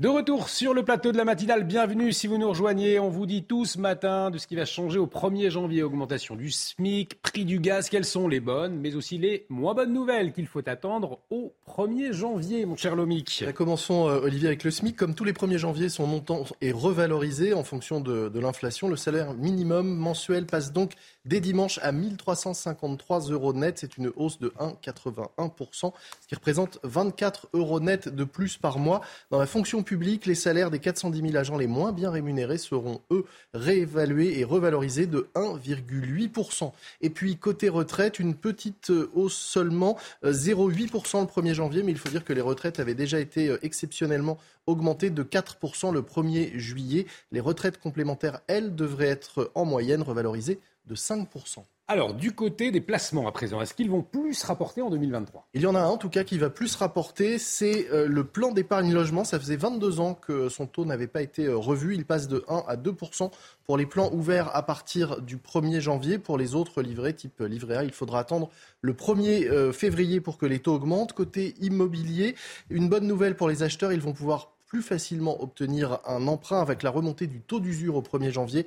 Il passe ce taux maximum auquel on peut emprunter sur 20 ans de 3,05 à 3,57%. À noter également côté euh, logement que les passoires thermiques, ces logements qui consomment plus de 450 kWh par mètre carré et par an, ne pourront plus être loués à compter du 1er janvier. Alors, je n'ai pas très envie de vous poser la question ce matin, mais euh, quelles sont les, mauvaises nouvelles? Eh oui, il faut bien y passer par là aussi. Euh, par là, au rayon augmentation, il y a le tarif réglementé du gaz qui grimpe de 15% en moyenne avec la fin du bouclier tarifaire pour 40% des foyers qui ont une offre en tarif réglementé ou indexé. C'est une augmentation de 25 euros par mois. Et puis rappelons que pour les carburants, c'est la fin de la remise à la pompe qui est remplacée par une indemnité de 100 euros par voiture sous condition de ressources pour ceux qui utilisent leur véhicule pour euh, aller travailler. Et peut-être une bonne nouvelle pour certains automobilistes, le bonus écologique pour l'achat d'une voiture électrique est porté à 7 000 euros, mais uniquement pour les ménages les plus modestes. Merci beaucoup, Lomig. Et vous avez un, nouveau voisin en accueil, euh, Marc Libra, consultant football CNews. Bonjour, Bonjour. Marc, et merci euh, d'être avec nous ce matin. On va parler Pelé, bien évidemment, euh, avec vous. Qu'est-ce qu'il a représenté pour vous comme, comme joueur professionnel à l'Olympique de Marseille, notamment? on en parle dans un instant, mais avant, un autre sport, le ski, la météo des neiges. Regardez votre météo avec Samsonite Proxys. Légère, résistante, durable. Une nouvelle génération de bagages. Les valeurs observées sur les massifs, 34 pistes ouvertes sur 51 pour votre journée de vendredi à Avoria 1800. Une neige dure après les chutes de neige ces dernières heures. La neige reviendra en abondance. 35% du domaine de la Sauze est couvert en neige de culture où il n'a pas neigé depuis le 16 décembre. 27 pistes sur 34 vont vous accueillir. L'indice de skiabilité est de 9 sur 10. Nous terminons par le Grand Bornand où la neige fait son retour. La neige était dure avant une neige fraîche pendant ces vacances de Noël. Les températures resteront du zéro. Dans peu de temps, les prévisions sur les reliefs. C'était votre météo avec Samsonite Proxys. Légère, résistante, durable. Une nouvelle génération de bagages. Et dans le reste du pays, à quoi s'attendre On retrouve Loïc Roosevelt, la météo tout de suite. Météo avec BDOR. L'agence BDOR vous donne accès au marché de l'or physique. L'agence BDOR, partenaire de votre nouvelle épargne. Alors Loïc, vous nous dites attention ce matin, attention aux, fortes pluies, aux coups de vent, notamment sur la moitié nord du pays. Oui, un temps pluvieux et venteux pour aujourd'hui. À ce propos d'ailleurs, le Morbihan et le Finistère ont été placés en vigilance orange pluie inondation pour un début d'événement cet après-midi jusqu'à demain. Météo France prévoit jusqu'à 60 litres d'eau au mètre carré localement. Cette nuit, une perturbation très active est arrivée par la côte atlantique. Ça va nous concerner ce matin sur la façade ouest du territoire. Ça va toucher l'île de France, surtout en fin de matinée. À l'avant, en attendant, vous aurez un temps calme, un soleil simplement volé, mais de la grisaille par exemple dans le Val-de-Saône, mais aussi euh, dans le nord-est, en Lorraine, et de l'humidité des entrées maritimes des plages de Méditerranée jusqu'aux Cévennes. Ensuite, ces pluies soutenues, localisées sur la partie nord du territoire dans l'après-midi. Toujours le coup de vent, flux de secteur sud prononcé, la neige qui va tomber en abondance sur le nord du relief alpin à partir de 2000 mètres d'altitude et le retour d'un beau soleil sur les départements du sud-ouest. Ça va faire remonter les températures sous l'ensoleillement l'après-midi. En attendant, des valeurs minimales un peu plus fraîches sur la moitié nord par rapport à hier matin. 4 degrés seulement pour Dijon, même température à Beaune ou encore à Lille. 10 en revanche à Bordeaux. Les valeurs maximales seront printanières, des températures d'un mois d'avril, si bien que Météo France prévoit par exemple plus de 20 degrés sur les départements du sud-ouest. 19 dans Bordeaux. La météo avec BDOR. L'agence BDOR vous donne accès au marché de l'or physique. L'agence BDOR, partenaire de votre nouvelle épargne. Bienvenue dans la matinale de CNews si vous nous rejoignez à la une de l'actualité de ce vendredi matin. Après cinq jours de grève, pas de dialogue en perspective. La mobilisation des médecins généralistes se poursuit. Une grande manifestation prévue pour lundi. Ils demandent entre autres une revalorisation du tarif des consultations. Emmanuel Macron au fort de Brégançon pour préparer la rentrée, réforme des retraites, crise énergétique, inflation, des dossiers chauds en perspective. On fera le point avec Gérard Leclerc dans un instant. Et puis avalanche de réactions dans le monde après la mort du roi Pelé. La star du football s'est éteinte hier soir à Sao Paulo. Un deuil officiel de trois jours décrété au Brésil. Alors quel héritage laissé à la planète foot? Marc Libra est avec nous ce matin. J-1 avant le réveillon de la Saint-Sylvestre, les bons tuyaux de CNews pour choisir ses fromages et préparer un bon dessert. Les conseils d'un pâtissier dans un instant. On va se régaler. Je le disais, cinquième jour de grève donc des médecins libéraux. Ils réclament une meilleure considération de leur profession, avec notamment une hausse du tarif de, la consultation. Hein, c'est cela, Chana. Et le mouvement ne va pas s'arrêter là, puisque les médecins libéraux ont d'ores et déjà annoncé qu'ils le prolongeaient jusqu'au 7 janvier prochain. Clémence Barbier. Des services d'urgence et de SOS médecins débordés depuis le début de la grève des généralistes. Depuis une semaine, la colère des grévistes ne faiblit pas, bien au contraire. Face au mutisme du gouvernement, le collectif Médecins pour demain réitère son appel à fermer les cabinets au-delà du 2 janvier aucune nouvelle de la part euh, de notre ministre de tutelle ou euh, du gouvernement. Nous avons donc décidé de demander euh, une entrevue avec Madame la Première ministre Elisabeth Borne. Un ultime cri d'alarme alors que le ministre de la Santé a condamné ce mouvement de grève. Le collectif réclame toujours moins de tâches administratives, s'oppose à l'obligation d'installation des médecins dans les déserts médicaux et surtout il faudrait vraiment avoir euh, un geste fort de la part euh, du gouvernement euh, en notre faveur, à savoir une revalorisation franche des tarifs de consultation. Médecins pour demain prévoit une manifestation nationale à Paris le 5 janvier. Cette grève tombe également en plein milieu des négociations avec l'assurance maladie en vue d'un accord pour les cinq prochaines années avec la profession. Alors Gérard, on a entendu cette semaine le ministre de la Santé euh, condamner hein, cette grève. Le gouvernement, finalement, il entend euh, rien lâcher. C'est trop, ça serait trop coûteux? En tout cas, c'est oui, c'est compliqué, mm. coûteux effectivement, puisque la revendication euh, du collectif des médecins généralistes, c'est tout simplement le doublement de la consultation qui passerait de 25 à 50 euros. Il faut rappeler que le budget de la, de la santé, c'est le deuxième plus gros budget de l'État. C'est plus de 200 milliards. Mm-hmm. donc, il y a toujours un moment le problème de financement qui va payer. Ensuite, euh, lâcher euh, beaucoup aux généralistes aujourd'hui, ça pose la question des autres personnels soignants, notamment les hospitaliers, notamment les infirmières, qui elles aussi ont leurs revendications. Les hôpitaux qui actuellement euh, sont face à, trois crises, hein, la grippe, le, Covid et, la bronchiolite. Et puis, troisièmement, il y a une question de méthode.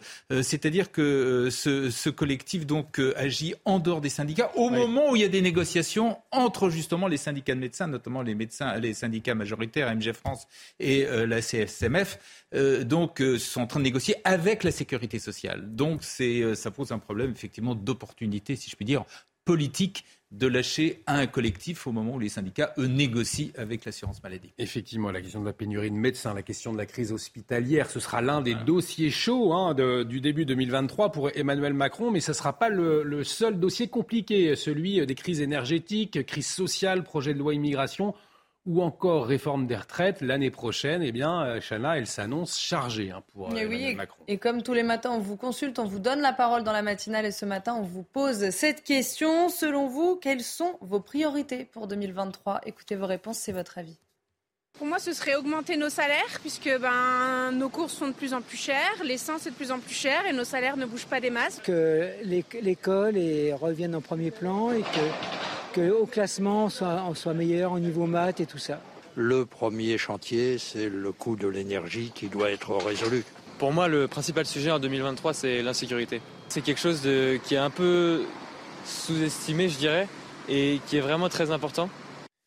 Et Gérard, des dossiers chauds comme celui euh, des retraites hein, euh, qui attendent Emmanuel Macron. Oui, on vient de l'entendre, il y a beaucoup de dossiers sur la table et des dossiers très sensibles, très chauds. Euh, la retraite, le gouvernement estime qu'il faut absolument le faire pour des questions de financement, mais l'opinion publique n'a pas envie, de, les Français n'ont pas envie de travailler plus longtemps et les syndicats sont tous opposés. Même chose pour l'assurance chômage, mmh. durcissement des règles d'indemnisation tous les syndicats euh, sont contre. Le dossier de l'immigration, euh, la droite et la gauche ont des positions diamétralement opposées, donc ça va pas être euh, commode. Et puis, bien évidemment, il y a le pouvoir d'achat sur fond d'hausse du prix de, de l'énergie et puis des mesures qu'il faut prendre quand même pour lutter contre le réchauffement climatique. Vous voyez, tout ça, ça fait beaucoup de dossiers à un moment où le, la dette de l'État atteint, va dépasser le cap des 3 000 milliards ce qui est absolument énorme, autant dire pour euh, parler clair qu'il n'y a plus beaucoup d'argent dans les caisses. Et donc la fin du quoi qu'il en coûte. Est-ce que vous voyez des signaux qui annonceraient un, mouvement comme celui des, Gilets jaunes? Oui, il y a des signaux. Euh, le, premier, c'est tout simplement le, mécontentement. On le voit euh, dans les sondages, l'inquiétude, la lassitude des Français. Tout ça est réel. Et puis également un signe inquiétant, c'est le, développement de mouvements sociaux en dehors des, des syndicats. On l'a vu à la SNCF avec les contrôleurs. On le voit avec les médecins, euh, donc en dehors là aussi. Mhm. Euh, des syndicats. Euh, donc tout ça peut présager d'une crise sociale, mais vous savez, la météo sociale, c'est extrêmement incertain, plus encore que la, météo traditionnelle habituelle. L'embrasement, on ne sait jamais quand et où ça démarre.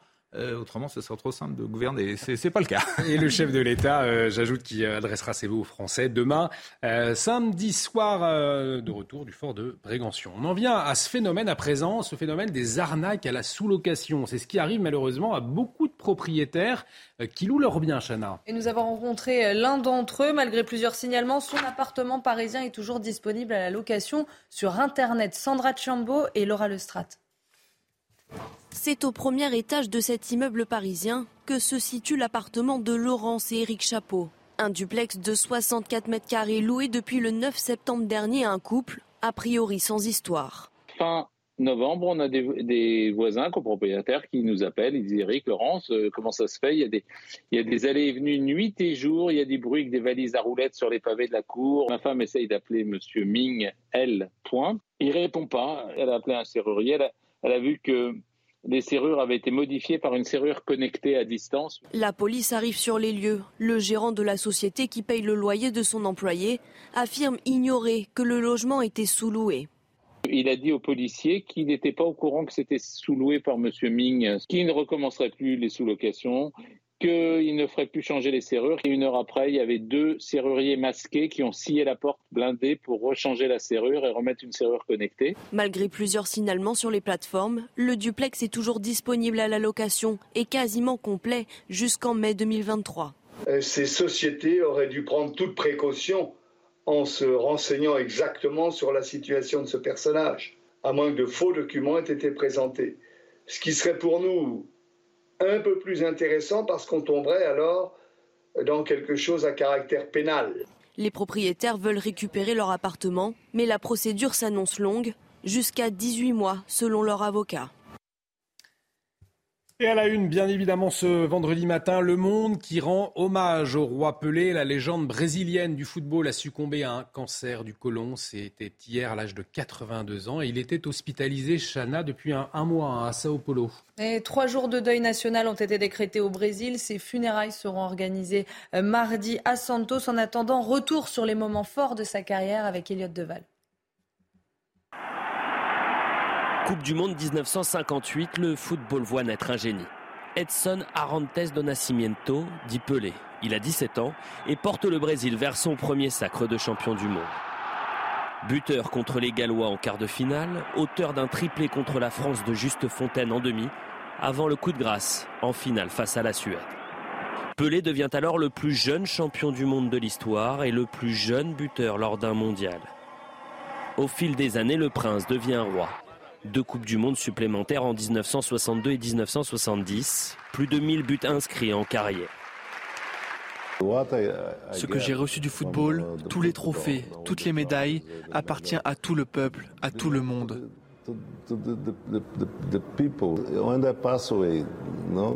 Quand je m'en irai, seul mon statut restera. C'est pour ça que j'ai voulu partager avec tous ceux qui aiment le football. Pelé ne connaîtra jamais les clubs européens. 18 ans passés à Santos au Brésil, puis deux saisons au New York Cosmos, avant de mettre un terme à sa carrière en 1977. Jamais bien loin des terrains, Pelé se consacre à des œuvres humanitaires, lutte pour l'éducation et la santé des enfants. Son engagement et sa réputation le mènent au poste de ministre des Sports au Brésil à la fin des années 90. Pelé fascine, ensorcelle, porté au rang de demi-dieu. Un musée est ouvert à sa gloire où quelques 2500 reliques y sont exposées. Tout puissant soit-il, Pelé vacille. Une première fois en 2012 après une intervention chirurgicale à la hanche, le Brésil retient son souffle.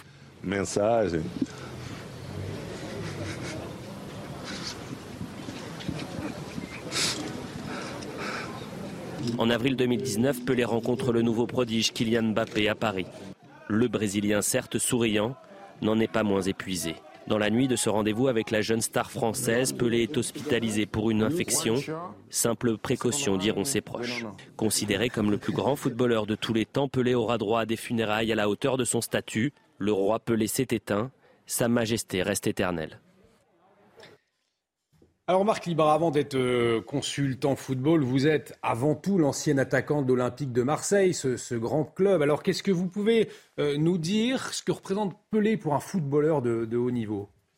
Hum, Pelé, pour ma part, reste, hum. moi je nais en 70, euh, quand je suis tout gamin, comme des milliers d'enfants dans le monde entier, on veut être Pelé. Après, il y aura Maradona dans les années 80, mais on veut être Pelé, on veut faire comme Pelé. Et euh, ce qu'on peut dire, c'est que du football que j'ai connu, puisque j'ai commencé en 90 à être professionnel jusqu'en 2005, euh, Pelé a inventé un football, a inventé des gestes, a inventé plein de choses qui n'existaient pas à l'époque. On le voit faire des gestes en 60, en 70, qu'aujourd'hui, des joueurs comme Mbappé, des joueurs comme Lewandowski, des joueurs, des grandes stars, Ronaldo, Cristiano Ronaldo, font les mêmes gestes. On mm. dit, oh, c'est des génies. Il faut bien se rappeler que cette époque-là, on a très peu. Moi, je ne l'ai pas vu jouer, j'ai vu des cassettes de lui, mais je ne l'ai jamais vu jouer. Et c'était déjà sur ce qu'on peut voir à l'époque ou ce qu'on peut retrouver sur les, dans les archives. C'est exceptionnel. Il était avant-gardiste. Euh, souvent, on dit il y, a deux, il y a deux footballs, trois footballs différents selon les époques. Lui, il aurait pu jouer, je pense. Ouais, c'est la question que j'allais vous poser, justement. Lui, en 2022, il peut jouer. Peut-être que d'autres n'auraient pas pu jouer, mais euh, pour lui, il n'y avait aucun, aucune différence entre les deux trois Coupes du Monde, il n'y a que lui qui a fait ça ce jour, gagner trois Coupes du Monde. Après, il y, a il y a une vingtaine de joueurs qui en ont gagné deux. Mais voilà, ça restera un monument exceptionnel.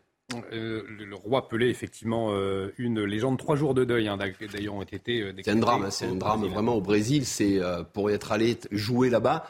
les gens, dans les années 90 et 2000, les gens ne parlent que de Pelé. En sachant qu'ils ont, il y a eu Romario, Ronaldinho, il y a eu Ronaldo, des, des joueurs exceptionnels lui éteint tout le monde, quoi qu'il arrive. C'est-à-dire qu'il n'y a qu'un roi, c'est Pelé, alors qu'ils ont eu des joueurs exceptionnels. Et on a vu effectivement ces, visages en pleurs euh, au Brésil ce matin. Dans l'actualité internationale également, le retour de Benjamin Netanyahou à la tête du gouvernement d'Israël après sa victoire aux législatives en novembre dernier.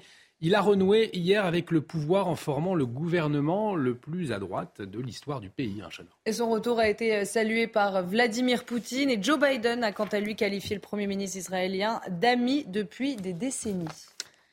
Et puis euh, Benoît XVI euh, est dans un état grave mais stable. Il reste totalement lucide. C'est en tout cas le message hein, du communiqué publié par le Vatican hier. De son côté, le pape François invite à prier pour son prédécesseur et à l'accompagner en ces heures difficiles. Les fidèles catholiques du monde entier se mobilisent. Je vous propose d'écouter euh, quelques témoignages recueillis au Vatican. On s'y attendait. Il a pris sa retraite il y a près de dix ans et personne ne pensait qu'il allait vivre éternellement. Mais c'est aussi un peu triste parce que ces dix dernières années, nous l'avons eu près de nous, car il vivait ici au Vatican. Il connaissait bien l'Église et il connaissait le pape Jean-Paul II. Ils étaient de bons amis. Je vais me joindre à la prière de ce soir et je vais prier pour le pape.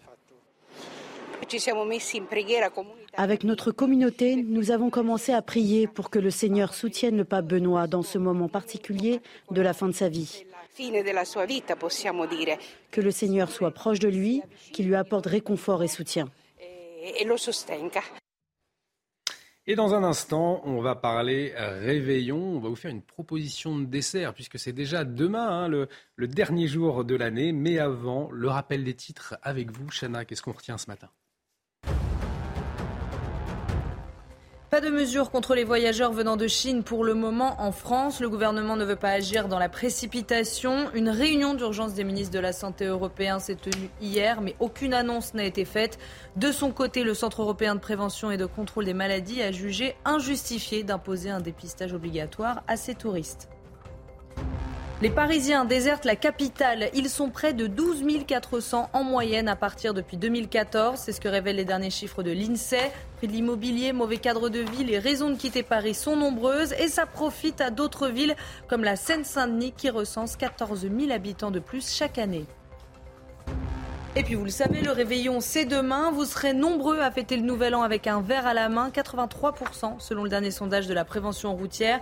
Mais attention sur la route, 7 Français sur 10 envisagent de mauvaises solutions pour le trajet retour. Alors je vous le rappelle, la limite d'alcool autorisée est de 0,5 g par litre de sang.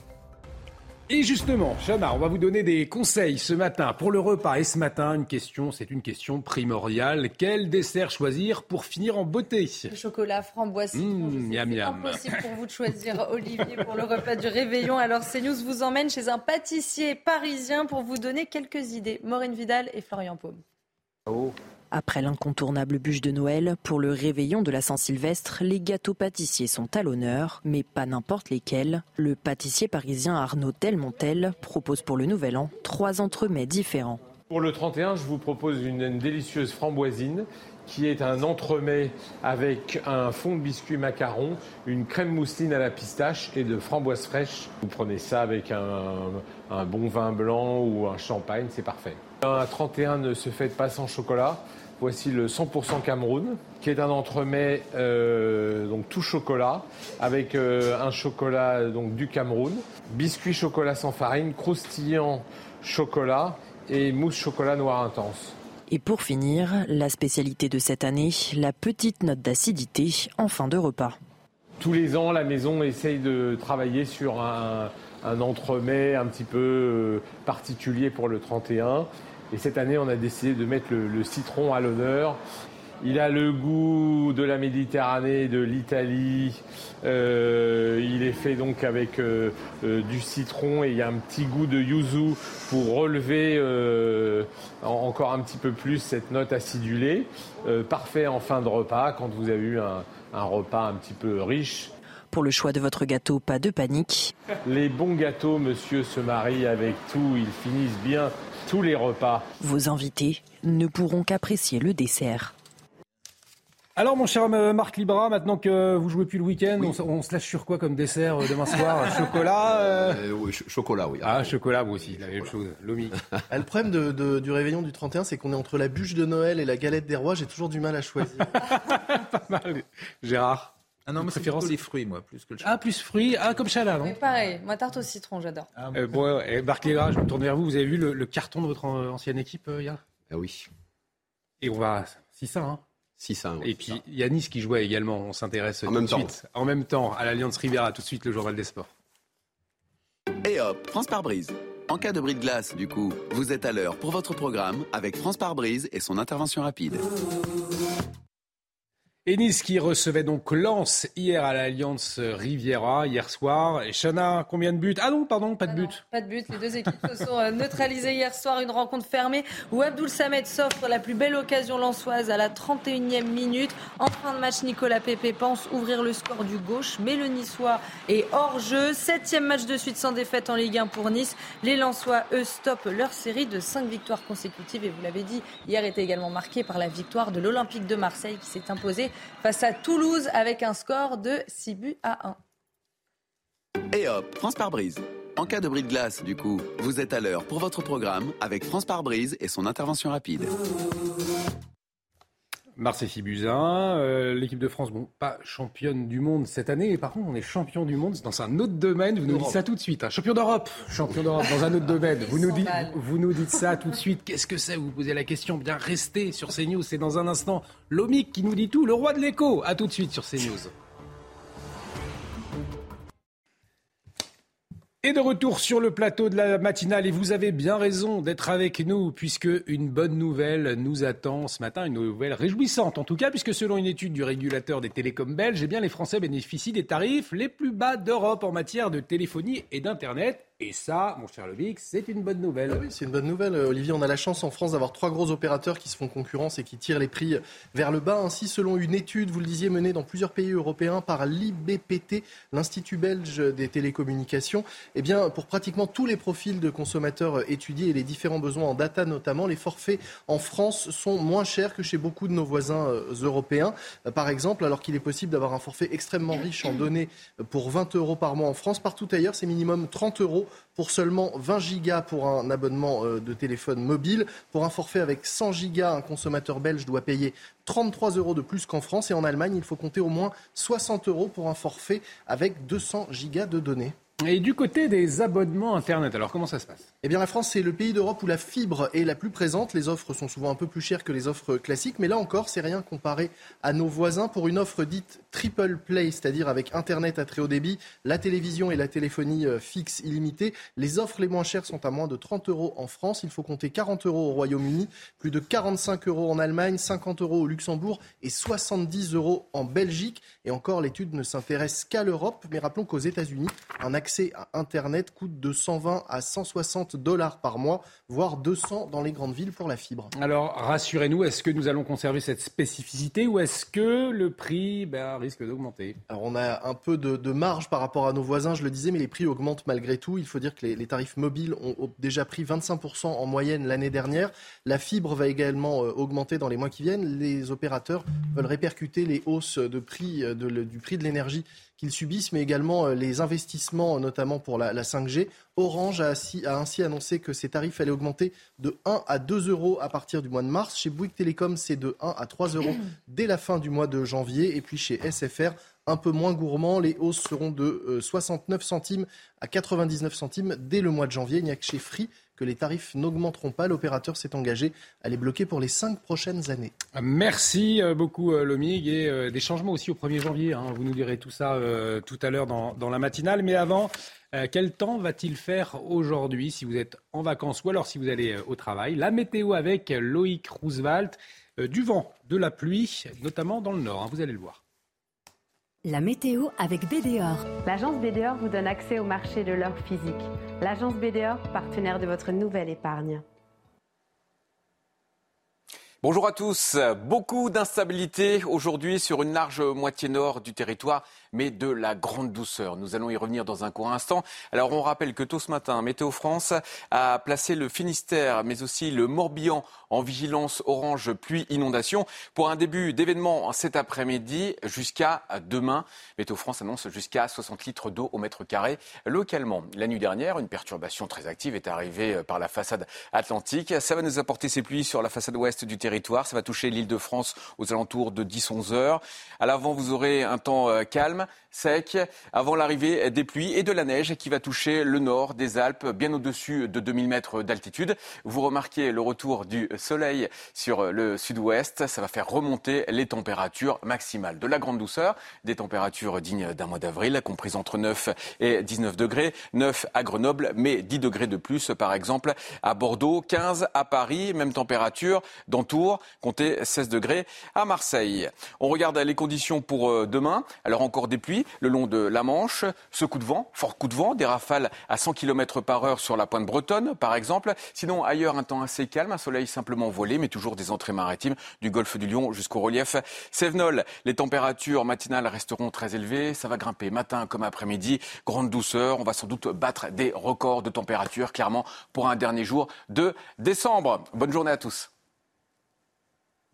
La météo avec BDOR. L'agence BDOR vous donne accès au marché de l'or physique. L'agence BDOR, partenaire de votre nouvelle épargne. Et bienvenue si vous nous rejoignez dans la matinale de CNews pour vous accompagner ce matin. Chana Lousteau, Gérard Leclerc, Marc Libra et Lomi Guillot à la une de l'actualité de ce vendredi. L'avalanche de réactions dans le monde après la mort du roi Pelé. La star du football s'est éteinte hier soir à Sao Paulo. Un deuil officiel de trois jours décrété au Brésil où Pelé est un véritable monument national. Et grippe, Covid, circulation très importante des virus en cette fin d'année. Alors que les Français s'apprêtent à réveillonner. Comment s'organisent-ils dans ce contexte épidémique? Reportage à suivre. SMIC, carburant, retraite, comme chaque année des changements, alors quelles sont les bonnes nouvelles, mais aussi les moins bonnes. Lomic Guillot nous dit tout ce matin. Et puis Paris perd ses habitants. La capitale se vide lentement mais sûrement. C'est ce que dévoile le dernier recensement de l'INSEE. La Seine-Saint-Denis, elle, est en plein boom. On le verra. Et le monde rend donc hommage ce matin au roi Pelé. La légende brésilienne du football a succombé euh, à un cancer du côlon hier. Il avait 82 ans et il était hospitalisé, Chana, depuis un mois à Sao Paulo. Et on va regarder la magnifique une du journal L'équipe publiée ce matin. Regardez, Pelé. Magnifique. Il était un roi. Pelé, c'est 1363 matchs joués, 1281 buts et trois Coupes du Monde remportées. Trois jours de deuil national ont été décrétés au Brésil et ses funérailles seront organisées euh, mardi à Santos. Et justement, notre correspondant CNews à Sao Paulo, Stéphane Darmani, nous dévoile le programme de ces prochains jours au Brésil. Le Brésil est sous le choc, il a perdu son roi, euh, le roi Pelé, le roi du football, la référence absolue de ce sport dans un pays où euh, le football est une religion. Pelé incarnait l'essence même euh, du football. Il a fait rêver, il a inspiré des générations entières euh, de Brésiliens. Le président élu euh, Lula a bien résumé le sentiment qui règne ici au Brésil en disant que peu de Brésiliens avaient porté aussi haut le nom du Brésil partout dans le monde. Et le choc est à la hauteur de cette fierté qu'éprouvaient les Brésiliens pour avoir le meilleur joueur du monde, pour être les meilleurs dans un domaine, le football. Beaucoup d'hommages lui sont rendus et le mot qui revient tout le temps ici sur les plateaux télé ou dans la bouche des anonymes, c'est éternel. Edson Arantes do Nascimento est mort, mais Pelé, lui, est éternel car les légendes ne meurent jamais. Cela atténue un petit peu la tristesse euh, des Brésiliens. Les hommages se multiplient. Des images de Pelé sont projetées sur les plus grands monuments du pays. Le Christ rédempteur est éclairé en vert et jaune. Et puis le programme, lundi matin aux premières heures, un convoi ira jusqu'à Santos où euh, son cercueil sera présenté au centre du terrain de la Villa Belmiro, son stade, son jardin où il a marqué plus de 1000 buts. Et là, les Brésiliens pourront lui rendre un dernier hommage toute la journée du lundi. Et puis mardi matin, à 10h, 14h, heure française, le moment de son enterrement sera réservé dans l'intimité à sa famille. Marc Libra, avant d'être consultant football, vous êtes euh, l'ancien attaquant de, l'Olympique de Marseille. Euh, Pelé, c'est quoi pour vous? Quel héritage? Et est-ce qu'il inspire encore les jeunes aujourd'hui dans les centres de formation? Euh, Est-ce qu'il inspire les jeunes? Je, pense qu'il a toujours une importance. Parce que là, on va se rendre compte exactement du monument qu'il était. Mais ce qui est sûr, c'est que Pelé a amené quelque chose de nouveau. Pelé est avant-gardiste. Pelé a fait des publicités en 70. Pelé a fait du cinéma en 70. Hmm. C'est-à-dire que même moi, gamin, je nais en 70. Euh, il y a un film qui s'appelle Nous la victoire qui sort en 80 où on voit Pelé qui fait un ciseau retourné. À l'époque, on n'a pas les réseaux sociaux pour dire ah mais tiens, je peux, je peux. Je vois ça avec mes parents, je me dis ah oui, on peut faire cela. Il y avait Ardiles aussi, un Argentin qui était là. Mais voilà, il était en avance surtout. Et aujourd'hui, je pense qu'il serait peut-être un des seuls joueurs à pouvoir jouer en 2022. Il a créé des mouvements sur le terrain technique. Euh, il faisait ce qu'on appelle des gris-gris ou des talonnades ou des. Il a, tout fait. Parce que le football a énormément évolué depuis le Pelé. Le football a, a, évolué à 200%. Mm. Je pense vraiment qu'aujourd'hui, lui pourrait rivaliser et jouer comme si de rien n'était. Il avait déjà les deux pieds, il pouvait faire ce qu'il voulait. Quand on voit ce geste, ce contrôle de la poitrine, cette petite pichenette par-dessus le défenseur, il s'en prise de voler. Non, mais ces images-là, on se dit, mais qui fait ça à l'époque? On se dit, oh, mais c'est un petit peu normal. Puis on se rend compte que non, c'est pas normal. Aujourd'hui, les plus grands ça, on dit, ce sont des génies. Mais lui, il a fait avant tout le monde. C'était avant-gardiste. Et effectivement, on, va tous aller voir hein, ces gestes techniques absolument incroyables du, du roi Pelé. Le roi Pelé qui sera aussi certainement au cœur des discussions euh, demain lors du réveillon. Le réveillon, eh bien, c'est déjà demain, effectivement, mais un réveillon sur fond de triple épidémie. Alors, est-ce que ça va gâcher la, soirée, Chana? Eh bien non, a priori non, ça va pas mm. empêcher les Français de fêter le nouvel an. Vaccin, masque, petit groupe, chacun a sa solution pour que la fête soit réussie. Reportage à Bordeaux avec Jérôme Rampenou. Pour le réveillon, on vient ici choisir son déguisement, ses cotillons, tout pour faire la fête mais beaucoup ont décidé de la passer en comité restreint. Il y a plein de maladies qui traînent et tout, du coup, euh, on est une quinzaine. Cette année, on va pas trop faire de tests. Enfin, nous, personnellement, non, mais euh, je sais qu'il y en a beaucoup qui vont en faire euh, au resto. Ouais, avec papa et ma soeur. L'année dernière, déjà, on a été touchés pendant les fêtes et cette année, du coup, on en profite. Le Covid, la grippe, ils sont beaucoup à avoir conscience de sa présence encore cette année. Mais ils ne veulent pas y penser. Le 31, c'est un moment de détente et de fête. Je pense que certains y penseront, mais pour le réveillon, on n'aura pas les masques, ça c'est sûr. Si on est tous vaccinés, je ne sais pas. On ne posera pas la question, on laissera les gens fêter leur réveillon et on verra bien. C'est plus la fête, on est tous euh, vaccinés, on est tous euh, donc euh, on va pas faire plus attention que ça. Donc voilà, on va passer un peu outre ça. Avec les potes et avec la famille. On fait la fête et on verra si on sera malade. Certains ont prévu des tests PCR pour être sûr de passer une bonne soirée, mais à minuit, souvent, on oublie les gestes barrières pour se souhaiter la bonne année. Et des contaminations de Covid qui explosent en Chine, mais pas de mesures hein, contre les, voyageurs venant de Chine. Justement, pour le moment, en France, le gouvernement ne veut pas agir dans la précipitation. C'est ce qu'il dit, Chana. Oui, une réunion d'urgence des ministres de la Santé européens s'est tenue hier, mais aucune annonce n'a été faite. Toutes les dernières informations avec Florian Tardif. Le gouvernement attend donc, vous l'avez compris, et agira en européen. C'est ce qu'on nous précise dans l'entourage du ministre de la Prévention et de la Santé, c'est-à-dire en concertation avec ses voisins. À ce stade, le nombre de voyageurs chinois vers l'Europe demeure limité et le restera euh, pendant plusieurs semaines. C'est ce qu'on estime au sein du gouvernement. Il ne s'agit donc pas d'agir dans la précipitation. Il faut dire aussi euh, qu'au-delà de l'aspect purement sanitaire, un autre aspect est pris en compte par l'exécutif, l'aspect économique. Avant la pandémie, la France était la destination occidentale favorite des Chinois. Plus de 2 millions euh, de touristes sont venus dans notre pays en 2019 et ont injecté environ 3,5 milliards d'euros dans notre économie. Un point, vous l'avez compris, non négligeable à prendre en compte. Alors Gérard, ce n'est peut-être qu'un sentiment, mais on a l'impression de revivre, euh, vous vous souvenez, le, manque de prise de décision en 2019, hein, avant l'arrivée de l'épidémie. Comment comprendre cette inaction de la France? Est-ce qu'il y a une inaction d'ailleurs? En fait, il n'y a que l'Italie pour l'instant qui mm. envisage, qui veut prendre des mesures euh, à l'arrivée, notamment des, avions pour les passagers qui arrivent de Chine. Euh, on l'a dit, Florian l'a dit, les autorités européennes, comme les scientifiques, euh, ce qui a remplacé le Conseil scientifique aujourd'hui en France, disent que pour l'instant, il n'y a pas d'urgence. D'une part, parce que les variants présents en Chine et, circulent déjà en France. Mm. il n'y a, pas de, de risque nouveau. Deuxièmement, rappelons quand même que 90% de la population française est vaccinés. Ça, c'est quand même la grande différence par rapport à la première crise euh, du Covid. Et puis, troisièmement, c'est assez techniquement assez difficile d'organiser un contrôle à l'arrivée des aéroports. Euh, pas sur les, sur les vols directs, c'est simple, mais ce qu'il faut savoir, c'est qu'une bonne, une grande partie des passagers euh, passent par des escales. Et donc, à partir de ce moment-là, si vraiment on veut contrôler tous ceux qui sont passés par les Chines, il faudrait quasiment contrôler les arrivées de tous les avions. Donc là, ça devient compliqué. Et puis, il y a, à l'inverse, les conséquences économiques seraient importante et aussi les conséquences psychologiques. C'est-à-dire que les Français ont quand même euh, pas gardé un bon souvenir euh, du Covid et des mesures restrictives. Et l'idée, hmm. dans un moment où le climat est déjà euh, le psychologique est assez lourd en France, l'idée de recommencer à, remettre des, mesures restrictives, le gouvernement n'est pas pressé de le faire. Il y a les touristes chinois d'ailleurs qui sont très nombreux à Paris hein, ces, ces, derniers jours. L'actualité internationale, malgré encore et toujours malheureusement par la guerre en Ukraine, marquée par la guerre en Ukraine. La plupart des régions du pays sont privées d'électricité euh, après une nouvelle salve de tirs russes. La situation est particulièrement difficile à Kiev, Odessa et Kherson, mais selon Volodymyr Zelensky, avec chacune de ces attaques, la Russie vide un peu plus son stock de missiles et s'enfonce donc dans une impasse. Et puis nous, nous sommes le 30 décembre et un reportage exclusif de, de CNews. Vous savez, ce qui s'est passé il y a 16 ans, Chana, le 30 décembre bien Saddam Hussein a été exécuté. Ça passe très vite. On a le sentiment que c'était euh, il n'y a pas si longtemps que ça. D'ailleurs, il avait été condamné à mort. C'était en 2006. Hein. Oui, notre reporter Antoine Estève a pu visiter l'ancien siège du parti de Saddam Hussein dans le centre de Bagdad. Alors, depuis sa mort, ce bâtiment a été abandonné et considéré comme un lieu de mémoire. Regardez. L'immense palais de pierre ocre était le siège du parti Baas, le parti de Saddam Hussein.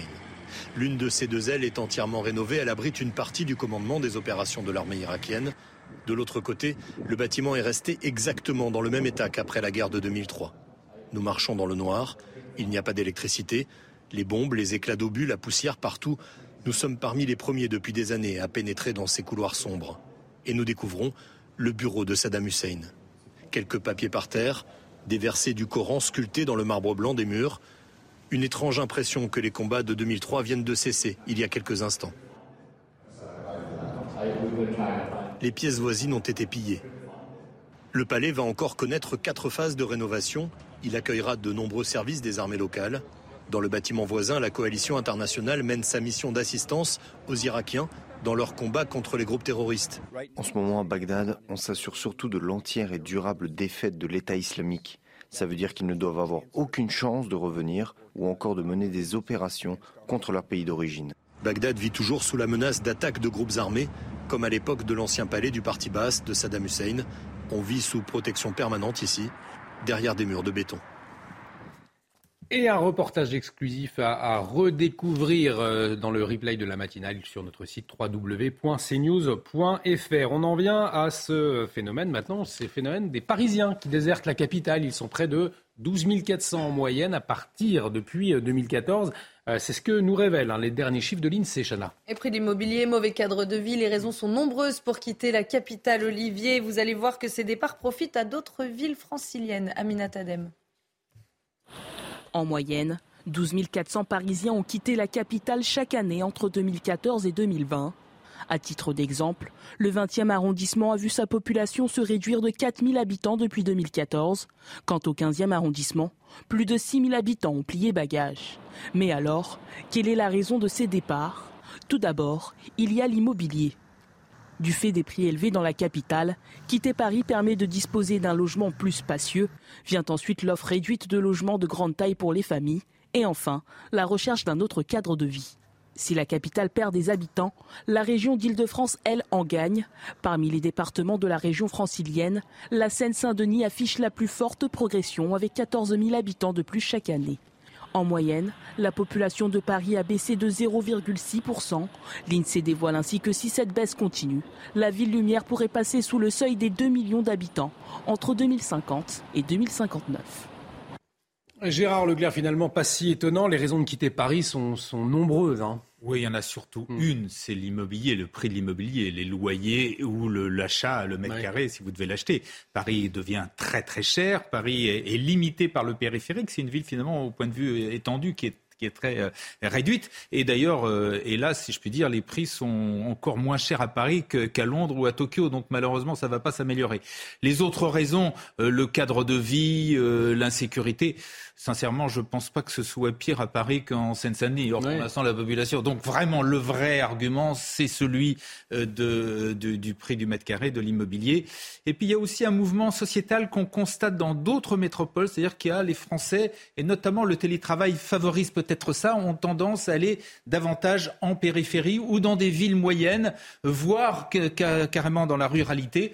Hmm. là, pour, vraiment pour des questions de, non seulement de, de coût de la vie, mais également de, cadre de vie. Qu'est-ce qu'on gagne, Lomique, euh, si je quitte Paris pour aller en Seine-Saint-Denis, par exemple? Bah, Une étude euh, s'est intéressée cette semaine justement euh, à, cette, cet impact du Covid sur la mobilité et les déménagements. Ça s'appelle le refoulement urbain. Ça fait un peu problème de tuyauterie et de plomberie, mais c'est comme ça qu'on appelle ça, le refoulement urbain vers la périphérie. Ça permet exactement de gagner, selon cette étude, 18 mètres carrés quand on quitte Paris pour la banlieue. C'est énorme, 18 mètres carrés. C'est quasi un studio en plus. Effectivement, c'est énorme. Alors, euh, je ne vais pas vous faire la, morale à présent, Chana. Néanmoins, ce petit slogan, boire ou conduire, il faut choisir. C'est demain le réveillon, puisque quand on tient à quelqu'un, eh bien, on le retient. Ces slogans, bah, ils devront être dans la tête de tous ceux qui prendront la route hein, demain soir après le réveillon. Vous me faites une belle réputation, Olivier de Ah non, non, non, non, non, c'est un conseil, c'est un conseil de grand frère. L'association Prévention Routière a lancé sa campagne de sensibilisation hier. Elle révèle que 7 Français sur 10 envisagent de mauvaises solutions sur les routes pour le trajet du retour. Alors, tous les chiffres et les conseils pour rentrer en sécurité avec Amina Tadem. 83% des Français ont prévu de fêter le réveillon du Nouvel An, un verre à la main. Et selon l'enquête de l'association Prévention Routière, 7 Français sur 10 envisagent de mauvaises solutions après avoir bu de l'alcool. Face à ce constat, l'association se mobilise pour sensibiliser les Français en rappelant les bons gestes à adopter dormir sur place, de faire en sorte de faire une vraie nuit de manière à ce que le taux d'alcoolémie est totalement baissé quand euh, on reprend le volant. Euh, l'autre solution, elle est connue maintenant, c'est de désigner un SAM capitaine de soirée. Alors on le désigne en début de soirée, hein, on ne le désigne pas à 3 heures du matin au moment de, de repartir. C'est de se tester avec un éthylotest. Avec l'aide des bénévoles, plusieurs ateliers sont organisés comme ici avec Charmine, où l'on apprend à mesurer l'alcool dans son verre. On va tester maintenant le verre de vin. J'en ai peut-être mis deux trop. Euh, par exemple, euh, avec euh, le verre de whisky, ils ont tendance à doubler, voire tripler la dose en fait. Et ils se disent, ah oui, mais c'est vrai que du coup, chez moi, je mets largement plus, surtout quand tu fais des mélanges, que tu ajoutes un coca, un jus d'orange avec. L'alcool est toujours l'un des principaux facteurs de mortalité sur la route. Pour rappel, la limite d'alcool autorisée est de 0,5 g par litre de sang et de 0,2 g pour les jeunes conducteurs. Du bon vin, bien sûr, mais à consommer avec euh, modération. Dans un instant, on va vous donner euh, des conseils, justement, alors pas sur le vin, mais sur le fromage. Euh, qu'est-ce que vous allez pouvoir préparer comme plateau? Tous nos conseils tout de suite. Mais avant le, le rappel des titres avec vous, Chana, qu'est-ce qu'on retient ce matin dans l'actualité? Cinquième jour de grève des médecins libéraux qui réclament entre autres une hausse du tarif des consultations. Le dialogue semble impossible pour le moment avec le ministère de la Santé. Les médecins ont d'ores et déjà annoncé qu'ils prolongeaient le mouvement jusqu'au 7 janvier prochain. Dix hôpitaux et cliniques de Savoie et de l'Ain activent. Le plan blanc, ça fait suite à la triple épidémie qui frappe la France. Leurs services d'urgence sont submergés. Le temps d'attente dépasse parfois les 10 heures. Le plan blanc permet entre autres de déprogrammer partiellement certaines interventions. Et puis c'est le retour de Benjamin Netanyahou à la tête du gouvernement d'Israël. Après sa victoire aux législatives en novembre dernier, il a renoué hier avec le pouvoir en formant le gouvernement le plus à droite de l'histoire du pays. Son retour a été salué par Vladimir Poutine. Joe Biden a quant à lui qualifié le Premier ministre israélien d'ami depuis des décennies. Merci, cher Chana. Quel est le plateau de fromage idéal pour un repas de Nouvel An euh, Pour vous, vous avez des idées ou pas? Eh ben, on va les regarder. Exactement. Moi, j'en ai pas. Franchement, je préfère donner la parole à un professionnel qu'on va regarder dans un instant, puisque le plateau de fromage, c'est un peu l'incontournable d'un repas euh, festif. Et un fromager crémier dans les Hauts-de-Seine nous donne justement tous les secrets d'un plateau varié et réussi. Charles Baget et Sandra Chambaud. C'est un incontournable des tables françaises et des repas de fête, le fromage. Le réveillon de la Saint-Sylvestre, c'est l'occasion de monter en gamme selon les professionnels comme Benjamin Vergne. Il propose des produits d'exception comme le fromage fermier, du terroir ou à base de truffes. Le réveillon de la Saint-Sylvestre, ça va être aussi l'occasion d'aller chercher des vrais fromages du terroir, des fromages fermiers de qualité, des tout petits producteurs. Quelqu'un qui rentre dans une fromagerie euh, il, va il va voyager. Il va dire Oh, là j'y étais. Oh, ça c'est le fromage de mon enfance. Voilà. Le, le, le fromage, c'est une part de notre identité. Attention toutefois aux fautes de mauvais goût. Benjamin Verne nous présente le plateau de fromage idéal pour les grands soirs. L'incontournable, le morceau de comté. Ici, on est sur un comté de 36 mois qui vient du Jura avec ces petits cristaux un peu partout qui vont donner du croquant on voyage, on va au Pays Basque avec une bonne tome de brebis fermière au Soirati, notre brie truffé. Et pour terminer, on va en Auvergne avec un petit morceau de fourme d'ambert fermière. Et s'il vous en reste à la fin du repas, les fromages se conservent parfaitement pendant plusieurs semaines au frais ou à température ambiante selon les produits. Magnifique plateau, mon cher Gérard, mais il y a peut-être un petit oubli, non Le chèvre, le chèvre, le chèvre du Poitou, le chabichou. Cela dit, euh, il y a 365 sortes de fromages en France, par ouais, enfin, ce qu'avait dit De Gaulle. Donc, euh, et ils sont tous bons. Ils, sont tous bons, mais une préférence pour le, le brie, Chana? Ouais, le brie truffé pour les fêtes, c'est quand même bien sympa. Et c'est sans modération. Sans modération. On va courir après, selon la nutritionniste qu'on a eu tout à l'heure. L'omic. Le comté, c'est très bien. 36 mois en plus, un vieux comté, ça peut être... Très bon, Marc Libra. Vous avez une idée de plateau de fromage pour demain soir? Euh, Un peu de pecorino, on rajoute. Un peu de pecorino? Bien sûr, aux truffes, euh, aux poires, euh, parfait. Euh, bon, bah écoutez, formidable. En plus, vous vous jouez pas, euh, vous jouez pas ce week-end. Vos... Non, moi je joue plus du tout. Vos anciens, vos anciens coéquipiers, ah oui, enfin votre ancienne équipe a joué d'ailleurs euh, hier et, et là, score incroyable. Hein. Parfait. Il plante 6 buts. On voit ça tout de suite. Et puis un hommage appelé avant le journal des sports. Et hop, France par brise. En cas de bris de glace, du coup, vous êtes à l'heure pour votre programme avec France par brise et son intervention rapide. Et pour débuter ce journal des sports, on voulait vous montrer ces images du stade Vélodrome, des images prises, Chana, juste avant le, coup d'envoi entre Marseille et Toulouse hier soir. Hein. Oui, les deux équipes, vous le voyez, tous les supporters ont applaudi euh, Pelé pour lui rendre hommage. Suite à ça, le jeu a repris oh. ses droits et vous l'avez dit, euh, l'Olympique euh, de Marseille s'est imposé 6 buts à 1, notamment grâce à des buts de Dimitri Payet et Valentin Rongier. Avec cette victoire, L'Olympique de Marseille remonte euh, sur le podium et arrive troisième du classement de Ligue 1. Toulouse est 13e à 3 points du premier relégable. Et hop, France par brise.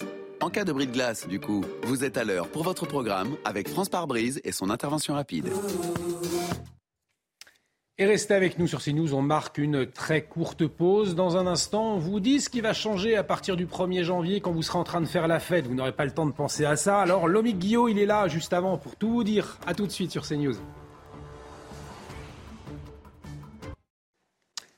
Et de retour sur le plateau de la matinale de CNews. Bienvenue si vous nous rejoignez. Augmentation du SMIC et du prix du gaz. Il va y avoir du changement le 1er janvier, le samedi soir. Donc vous serez probablement en train de faire la fête. Donc on vous dit tout maintenant, on vous dit les bonnes et les moins bonnes nouvelles aussi qu'il faut attendre l'OMIC au 1er janvier. Oui, petit pense-bête de tout ce qui change le, 1er janvier. On va commencer par le SMIC. Comme tous les 1er janvier, son montant est revu en fonction de l'inflation. Le salaire minimum mensuel va passer dès dimanche à 1353 euros net soit une hausse de 1,81%, ce qui représente 24 euros net supplémentaires par mois pour les salariés. Le SMIC avait déjà été augmenté en mai de 2,65% et en août de 2,01%. Et il pourrait de nouveau l'être en cours d'année si l'inflation continue de progresser comme cela devrait hélas être le cas. Dans la fonction publique, pas de SMIC, mais les salaires des 410 000 agents les moins bien rémunérés seront eux aussi revalorisés à hauteur cette fois-ci de 1,8%. En raison de l'inflation, la retraite de base a été exceptionnellement augmentée de 4% le 1er juillet dernier par anticipation de la revalorisation euh, annuelle du 1er janvier. Du coup, celle-ci sera moindre, seulement 0,8%. Mais les retraites complémentaires, elles, elles augmentent plus, une moyenne de 5% de revalorisation. Alors, qu'en est-il des, des placements? Est-ce qu'ils vont rapporter plus en 2023 Côté placement, il y en a un dont le taux augmente, c'est le, euh, le plan épargne logement, pardon, le PEL. Si vous l'ouvrez euh, après le 1er janvier, son taux sera de 2% alors qu'il n'était que de 1% jusqu'à présent. Pour les autres livrets type euh, livret A, il faudra attendre le 1er février pour que les taux augmentent.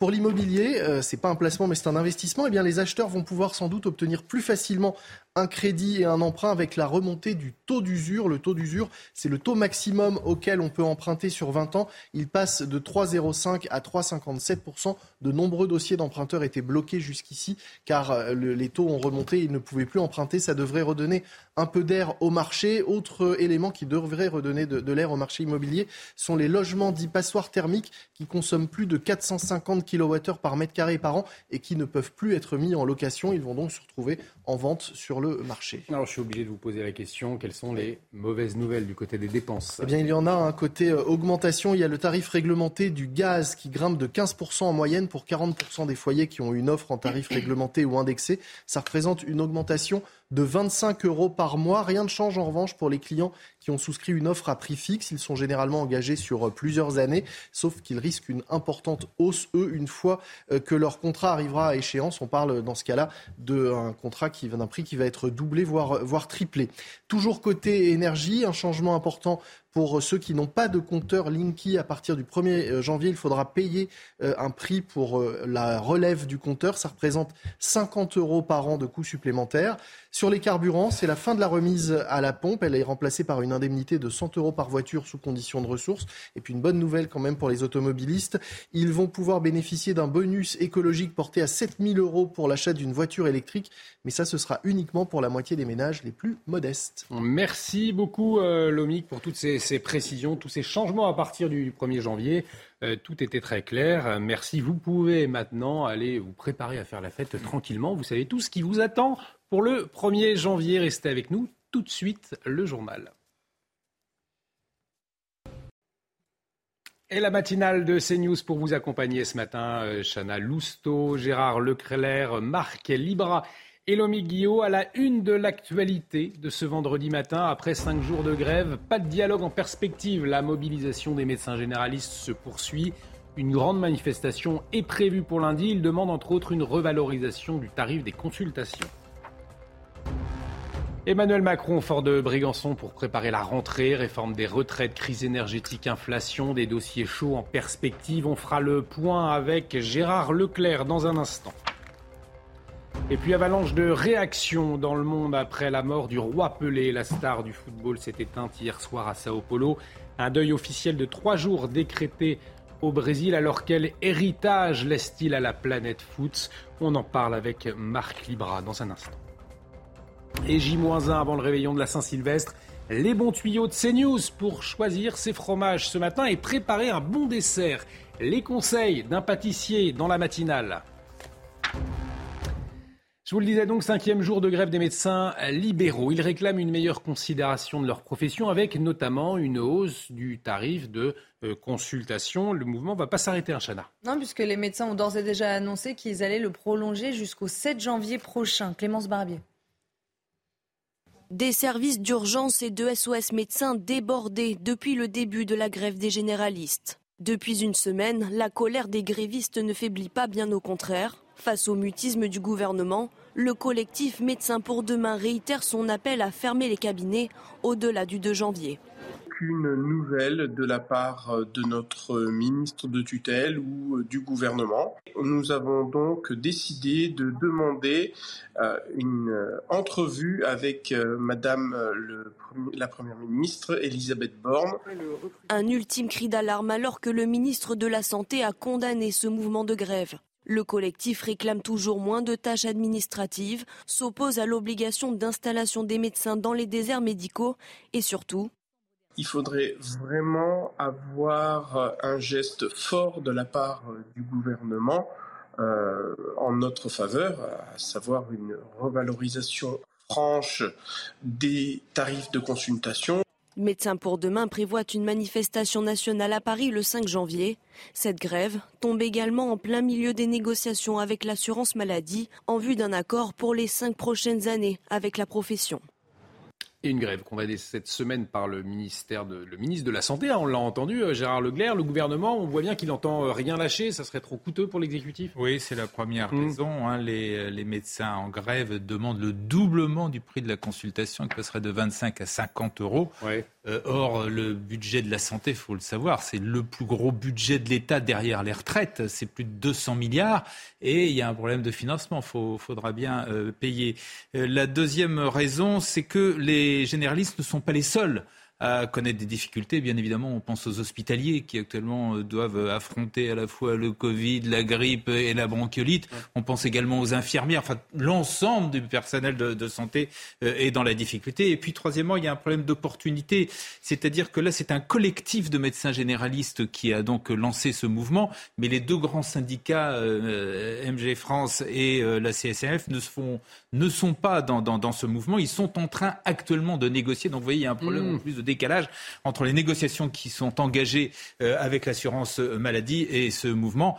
Il n'empêche qu'il y a un vrai problème autour des généralistes, problème de, pénurie de médecins, problème de déserts médicaux, problème de conditions de travail. Et donc ce problème, il faudra un jour ou l'autre le résoudre. Effectivement, la pénurie de médecins, la crise hospitalière euh, également en général. Un, dossier chaud hein, qui attend euh, l'exécutif, mais ce n'est pas le seul. Crise énergétique et sociale, projet de loi, immigration ou encore la réforme des retraites l'année prochaine. Eh bien, elle s'annonce chargée pour Emmanuel Macron, Chana. Et comme tous les matins, on vous consulte, on vous donne la parole dans la matinale. Et ce matin, on vous pose cette question. Et vous, quelles sont vos priorités pour 2023 Écoutez vos réponses, c'est votre avis. Pour moi, ce serait augmenter nos salaires, puisque ben, nos courses sont de plus en plus chères, l'essence est de plus en plus cher et nos salaires ne bougent pas des masses. Que l'école revienne en premier plan et que, que au classement, soit, on soit meilleur au niveau maths et tout ça. Le premier chantier, c'est le coût de l'énergie qui doit être résolu. Pour moi, le principal sujet en 2023, c'est l'insécurité. C'est quelque chose de, qui est un peu sous-estimé, je dirais, et qui est vraiment très important. Et comme dossier euh, plutôt chaud, Gérard, hein, celui de la réforme des retraites. Hein. Oui, on a entendu les Français, il y a beaucoup de sujets, mais effectivement, le premier, euh, c'est déjà euh, les retraites, hein, puisque donc cette réforme qui est en attente depuis six ans, mm. eh bien là, le gouvernement estime qu'il faut absolument la faire avant l'été, euh, et donc le problème, c'est que les Français n'ont pas envie de travailler plus longtemps et que les syndicats sont tous contre. Il y a d'autres dossiers, l'assurance chômage, on va durcir les conditions d'indemnisation des salariés. Là aussi, les syndicats sont contre. Il y a le sujet de l'immigration, où la droite et la gauche pensent exactement l'inverse. Donc ça va pas être simple de trouver une voie de passage. Et puis, bien évidemment, le pouvoir d'achat sur fond euh, d'augmentation des prix euh, de l'énergie. Vous voyez, tout ça, ça fait beaucoup de sujets. À un moment où, en plus, le quoi qu'il en coûte est terminé. Euh, L'État doit absolument réduire les déficits et on va passer là, dans les tout prochains jours à plus de 3 000 milliards de dettes. C'est bien évidemment du jamais vu et ça ne peut pas continuer. Vous le disiez, fin du quoi qu'il en coûte pour 2023. Est-ce que vous voyez des signaux qui annonceraient eh bien, un mouvement type gilet jaune. Oui, il y a des signaux indiscutables. D'une part, il y a le, la lassitude, le, un peu la colère euh, parfois euh, des Français. Tous les sondages l'indiquent. Il y a un fond, un climat qui est, qui est, pas serein. Et puis, on avait aussi, avec les derniers conflits, des signes de, de, mouvements qui se développent en dehors des syndicats, euh, que ce soit chez les contrôleurs de la SNCF, que ce soit chez les médecins. Mmh. Donc, tout ça, effectivement, ça, ça, ça peut appeler quelque chose qui ressemble au gilet jaune. Bon, euh, à l'inverse, c'est toujours très difficile de faire des prévisions dans les météo euh, sociales, euh, de dire quand, à partir de quelle étincelle un mouvement va se, se développer en général, on, a vraiment du mal à, prévoir quand et où et comment. Peut-être un, petit mot, euh, Gérard, on attend la, une prise de parole du chef de l'État pour les vœux. Il devra annoncer un cap euh, de, Bah, il va bien évidemment, oui, ça, euh, les, vœux, c'est une façon de dire, de présenter les vœux à l'ensemble de la mm. population, mais c'est aussi de fixer un certain nombre de, de caps. Et là, on l'a vu avec qu'on disait tout à l'heure, il y a beaucoup de sujets sur lesquels le gouvernement est attendu et va devoir euh, prendre des décisions. Et on suivra cette prise de parole avec beaucoup d'intérêt, bien évidemment. On en vient à, ce nouveau euh, phénomène, celui des arnaques à la sous-location. Alors, euh, c'est ce qui arrive malheureusement à beaucoup de propriétaires qui louent leurs biens, Chana. Et nous avons rencontré l'un d'entre eux. Malgré plusieurs signalements, son appartement parisien est toujours disponible à la location sur Internet. Laura Lestrade et Sandra Chambaud. C'est au premier étage de cet immeuble parisien que se situe l'appartement de Laurence et Éric Chapeau. Un duplex de 64 mètres carrés loué depuis le 9 septembre dernier à un couple, a priori sans histoire. Fin novembre, on a des, voisins copropriétaires qui nous appellent. Ils disent Eric, Laurence, euh, comment ça se fait? Il y, a des, des allées et venues nuit et jour. Il y a des bruits avec des valises à roulettes sur les pavés de la cour. Ma femme essaye d'appeler Monsieur Ming, elle, point. Il répond pas. Elle a appelé un serrurier. elle a vu que les serrures avaient été modifiées par une serrure connectée à distance. La police arrive sur les lieux. Le gérant de la société qui paye le loyer de son employé affirme ignorer que le logement était sous-loué. Il a dit aux policiers qu'il n'était pas au courant que c'était sous-loué par M. Ming, qu'il ne recommencerait plus les sous-locations, qu'il ne ferait plus changer les serrures. Et une heure après, il y avait deux serruriers masqués qui ont scié la porte blindée pour rechanger la serrure et remettre une serrure connectée. Malgré plusieurs signalements sur les plateformes, le duplex est toujours disponible à la location et quasiment complet jusqu'en mai 2023. Euh, ces sociétés auraient dû prendre toute précaution en se renseignant exactement sur la situation de ce personnage, à moins que de faux documents aient été présentés. Ce qui serait pour nous un peu plus intéressant parce qu'on tomberait alors dans quelque chose à caractère pénal. Les propriétaires veulent récupérer leur appartement, mais la procédure s'annonce longue, jusqu'à 18 mois selon leur avocat. La situation sanitaire à présent avec l'explosion de cas de contamination de Covid euh, en Chine, mais pas de mesures hein, contre les voyageurs euh, venant de ce pays pour le moment en France. Le gouvernement ne veut pas agir dans la précipitation, c'est ce qu'il dit, hein, Chana. Oui, une réunion d'urgence des ministres de la Santé européens s'est tenue hier, mais aucune annonce n'a été faite. Et de son côté, le Centre européen de prévention et de contrôle des maladies a jugé injustifié d'imposer un dépistage obligatoire à ces touristes au sein de l'Union européenne. Alors pas de mesure, en tout cas une situation qui profite aux hôteliers français, puisque le nombre de touristes chinois en France devrait augmenter le 8 janvier prochain, et pour cause, eh bien, euh, on en parlait, cette Chine qui met fin aux, quarantaines obligatoires à l'arrivée. Oui, alors les Chinois s'empressent de réserver euh, des vols à l'étranger. Les professionnels de l'hôtellerie attendent leur retour avec impatience. Régine Delfour et Nicolas Vinclair. Le chiffre d'affaires de l'hôtellerie française au printemps 2022 a battu celui de 2019. Pour les spécialistes de l'hôtellerie et du tourisme, revoir la clientèle chinoise dans l'Hexagone est une bonne nouvelle, surtout que celle-ci tend à se diversifier. Ils viendront dans des, dans des, dans hôtels peut-être un peu plus intimes ou dans des quartiers un peu plus euh, différents, euh, et diversifier leurs pratiques touristiques, visiter d'autres régions. Euh, et c'est ça l'enjeu. C'est au fond comment cette, cette, euh, ce, rebond euh, chinois devient une opportunité euh, long terme si elle est prise intelligemment. Mais il va falloir attendre de nombreux mois avant de retrouver la fréquentation de la clientèle chinoise en France. Il manque d'abord du transport aérien. ça représentait près de 100 vols par semaine. Il y en a aujourd'hui moins de 10 par semaine. Pour bon nombre de Chinois, il faut qu'ils renouvellent leur passeport, qu'ils demandent des visas. Donc tout cela prendra du temps. En 2019, plus de 2 millions de touristes chinois avaient sillonné la France, rapportant ainsi 3 milliards et demi d'euros à l'économie française. Et à la une ce matin, bien évidemment, Le Monde qui rend hommage au roi Pelé, la légende brésilienne du football, a succombé à un cancer du côlon hier. Il avait 82 ans et il était hospitalisé, Chana, depuis un mois à Sao Paulo. Alors, quelques chiffres. Olivier Pelé, c'est 1363 matchs joués, 1281 buts et surtout trois Coupes du Monde remportées. Trois jours de deuil national ont été décrétés au Brésil et ces funérailles seront organisées euh, mardi à Santos. En attendant, c'est tout un pays qui pleure sa légende. Quentin Gribel. Devant l'hôpital où Pelé s'est éteint, des Brésiliens de tout âge se rejoignent. Un moment de communion devant une banderole qui résume l'ampleur de l'hommage qui lui est rendu le roi est devenu éternel. Pour nous, Pelé n'était pas qu'un simple sportif. Il faisait partie de nos vies. J'ai l'impression d'avoir perdu un membre de ma famille. Ce n'était pas un simple joueur de foot. Durant ces 40 dernières années, Pelé est devenu un mythe. Et qu'ils arborent le maillot de Santos, équipe où Pelé a évolué presque toute sa carrière, où les couleurs d'un club rival, tous partagent la même peine. C'est très triste d'entendre cette nouvelle. Pelé, le roi du football, c'est une perte inestimable. Nous sommes très tristes. Je pense qu'il est l'une des plus grandes idoles du football, non seulement pour les Brésiliens, mais pour le monde entier. Nous savions qu'il souffrait et il va beaucoup nous manquer. Devant le stade de Santos, les fans ont poursuivi leur hommage toute la nuit. Le mythique stade du Maracana, lui, s'est illuminé, tout comme la statue du Christ rédempteur. Un deuil national a été décrété pour trois jours, avant l'enterrement du roi, prévu mardi.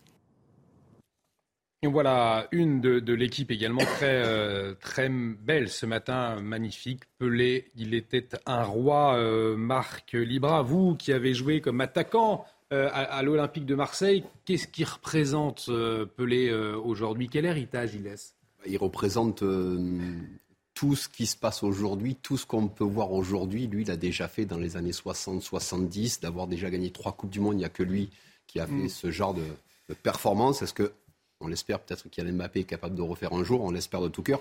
Mais ça représente beaucoup plus. Euh, dans, le, dans, le, reportage, les Brésiliens parlaient, c'était le plus bel ambassadeur du Brésil. Il a mis le Brésil sur la carte du monde à une époque où on n'en parlait pas forcément. Euh, il a apporté, euh, premier à avoir fait des publicités, à tourner des films ça a été voilà, le précurseur euh, de, de ce qui se passe aujourd'hui. Si aujourd'hui on peut se dire il y a les réseaux sociaux, il y a tout, lui, on a tout vu avant. Et en restant au Brésil, parce qu'il n'est pas venu en, Europe pour devenir un grand joueur. C'était très difficile de, migrer. Alors c'est vrai qu'il a fait beaucoup de tournées avec son club Santos parce que Pelé était l'attraction à l'époque, donc il y avait pas mal de tournées. Mais il a fait deux piges pendant deux ans. Il est parti au Cosmos de New York pour soyons clairs, gagner un petit peu d'argent. Et euh, son club de cœur, c'est Santos. Et c'est vrai que ça restera une légende euh, à vie, parce que ce qu'il a été capable de faire, Aujourd'hui, euh, pas grand monde. Et il pourrait jouer aujourd'hui. En 2022, il pourrait jouer, lui, sans problème. Oui, c'est ça, parce que le football a énormément évolué. Et là, vous le nous dites. a évolué dans tous les sens du terme. Et mm. lui, par contre, était déjà en avance sur tout. Vous nous disiez, vous parliez d'Mbappé, on entend Messi, Ronaldo, Platini, des très grands joueurs qui ont traversé l'histoire du football. Et pourtant, encore aujourd'hui, c'est Pelé qui reste la légende. Comment vous l'expliquez? Là, on peut parler de joueurs qui sont euh, sud-américains ou européens, mais le Brésil a, eu des joueurs euh, de, Romario, Ronaldo, Bebeto, Jersey, des joueurs exceptionnels. Et on ne parle qu'aujourd'hui, si on parle Brésil, on ne hmm. parle que de Pelé. Il a éteint tout le monde et il éteindra toujours tout le monde. Beckenbauer est parti, Maradona est parti il y a deux ans. Ce sont des légendes, mais lui restera pour moi ce fameux grand pont où malheureusement le ballon passe à côté. C'est l'histoire. C'est ce genre de choses, c'est euh, voilà, c'est exceptionnel. Il y a ce fameux but en finale 70 où là, il va monter, il va prendre l'impulsion et cette tête, voilà, je crois que c'est Dino Zoff, il me semble, comme gardien dans le but. C'est voilà, c'est la référence, c'est euh, c'est un mythe qui s'en va, une légende. Mais à tout jamais, on parlera toujours de Pelé comme le plus grand. Et la jeune génération aujourd'hui peut avoir les réseaux pour se cultiver et voir tout ce qu'il a pu faire. Alors que 70, 80, il n'y avait pas, ces réseaux. Ça. Mais indétrônable, c'est ce que vous nous dites. C'est le, ça sera la légende à jamais. Ah oui, oui, pour moi, ça reste le roi. Gérard Leclerc, vous l'avez vu évoluer euh, à la télé. À la Pelé, ça représente quoi pour vous?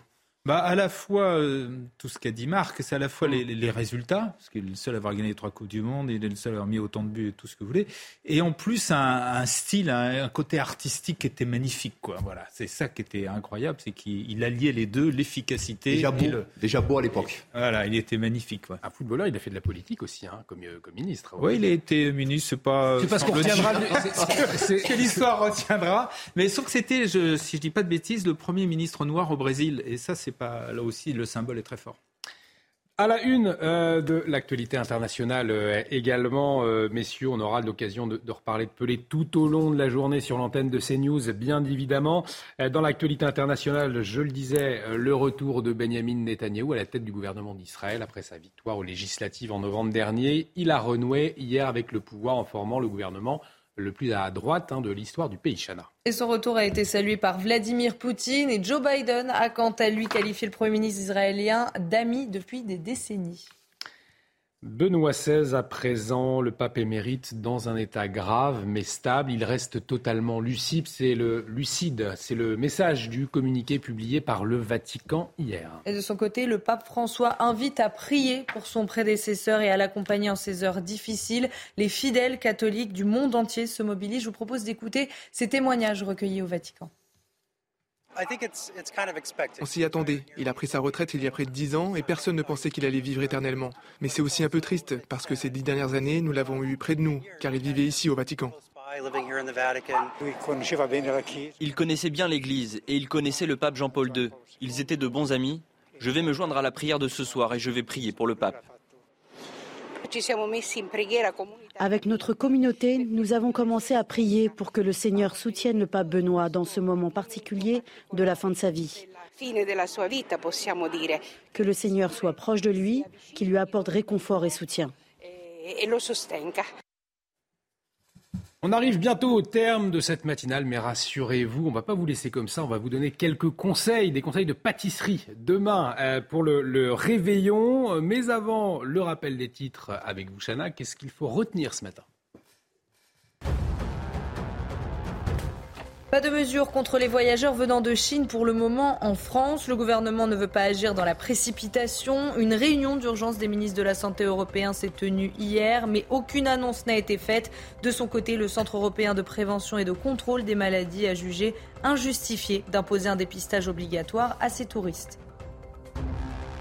Les Parisiens désertent la capitale. Ils sont près de 12 400 en moyenne à partir depuis 2014. Euh, C'est ce que révèlent les derniers chiffres de l'INSEE. Près de l'immobilier, mauvais cadre de vie, les raisons de quitter Paris sont nombreuses et ça profite à d'autres villes comme la Seine-Saint-Denis qui recense 14 000 habitants de plus chaque année. Et puis vous le savez, le réveillon, c'est demain. Vous serez nombreux à fêter le nouvel an avec un verre à la main. 83% selon le dernier sondage de la prévention routière. Mais attention sur la route, 7 Français sur 10 envisagent de mauvaises solutions pour le trajet du retour. Alors je vous le rappelle, la limite d'alcool autorisée est de 0,5 g par litre de sang. Et c'est vrai, Chana, que contrairement à l'alcool, un dessert ça va, deux desserts ça va, trois desserts ça va toujours. Donc ça, on peut euh, en, profiter. Et, euh, mais cette question euh, primordiale, parce qu'il faut que ce soit bon, quel dessert pour choisir, en, pour finir en beauté? La question est très difficile. C'est parfois impossible de choisir framboise, chocolat, citron. Il y en a pour tous les goûts. Alors CNews vous emmène chez un pâtissier parisien pour vous donner quelques idées. Maureen Vidal et Florian Paume. Oh.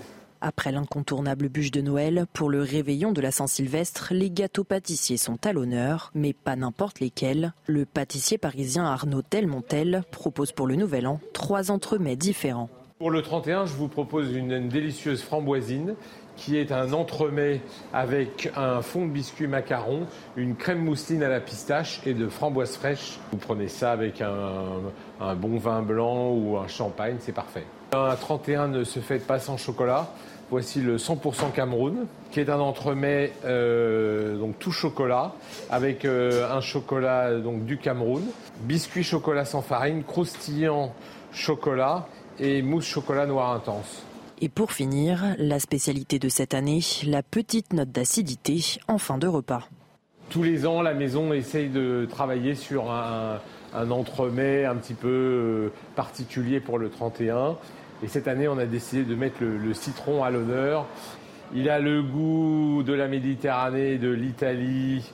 Euh, il est fait donc avec euh, euh, du citron et il y a un petit goût de yuzu pour relever encore un petit peu plus cette note acidulée. parfait en fin de repas quand vous avez eu un, un repas un petit peu riche. Pour le choix de votre gâteau, pas de panique. Les bons gâteaux, monsieur, se marient avec tout. Ils finissent bien Vos invités ne pourront qu'apprécier le dessert. Allez, un petit tour de table rapide. Qu'est-ce que vous choisissez? Chocolat, euh, fruits, euh, vanille, euh, ah, Moi, j'avoue que le gâteau derrière vous me tente bien. Là. Le citron yuzu qui vient de présenter, euh, ça me donne envie. Formidable. Je vous sens assez dessert, Gérard Leclerc. Ouais, mais je vote comme ma voisine, moi, pour fruits et citron. Lomique. Ah, moi, j'aime bien cette saison le Mont Blanc. C'est avec de la crème de marron et ce, pâtissier ah que je connais. On fait un très bon, d'ailleurs. Marc Libra, un peu de chocolat. Oui, chocolat. On était sûr. Vous savez d'ailleurs que vos anciens coéquipiers de l'Olympique de Marseille ont fait un carton hier. Je ne sais pas s'ils vont manger des bons décès. En tout cas, ils ont fait un carton 6 Et ils jouaient en même temps que Nice. Le journal des sports, tout de suite. Et hop, France par brise. En cas de bris de glace, du coup, vous êtes à l'heure pour votre programme avec France par brise et son intervention rapide. Nice qui recevait donc Lens à l'Alliance Rivera hier. Et combien de buts, Chana? Eh ben, pas de but. Ah, Les deux équipes euh, se sont neutralisées. Une rencontre fermée où Abdoul Samed s'offre la plus belle occasion lensoise à la 31e minute. En fin de match, Nicolas Pepe pense ouvrir le score du gauche, mais le Niçois et hors-jeu. Septième match de suite sans défaite en Ligue 1 pour Nice. Les Lensois, eux, stoppent leur série de cinq victoires consécutives. Et vous l'avez dit, Olivier, l'OM s'est imposé hier soir face à Toulouse en Ligue 1 avec un score de 6 buts à 1. L'OM qui remonte sur le podium à la troisième place du classement. Et hop, France par brise. En cas de bris de glace, du coup, vous êtes à l'heure pour votre programme avec France par brise et son intervention rapide. Et on arrive au terme de cette matinale. Dans un instant, l'heure des pros. L'actualité continue avec Elliot Deval et puis ce sera Midi News euh, avec euh, Thierry Cabane. Bien sûr, je ne connais que lui. Pourquoi, pourquoi vous hésitez? Pourquoi j'hésite? En tout cas, un grand merci à vous, euh, Chana Lousteau. Merci Gérard Leclerc. Merci beaucoup, Marc Libra, pour votre éclairage ce matin. Merci Lomic euh, et Guillaume, le roi de l'écho. Le roi de l'écho, bien évidemment. Lundi, le retour de Romain Desarbres à la matinale avec Chana Lousteau. Et puis, ce sera demain Anthony euh, Favelli qui assurera la matinale au week-end. Euh, un grand merci à Maxime Fer à la rédaction en chef. Un grand merci à Antoine Fèvre à l'édition. Excellente journée sur notre antenne. L'actualité continue. Elliot Deval, tout de suite sur CNews.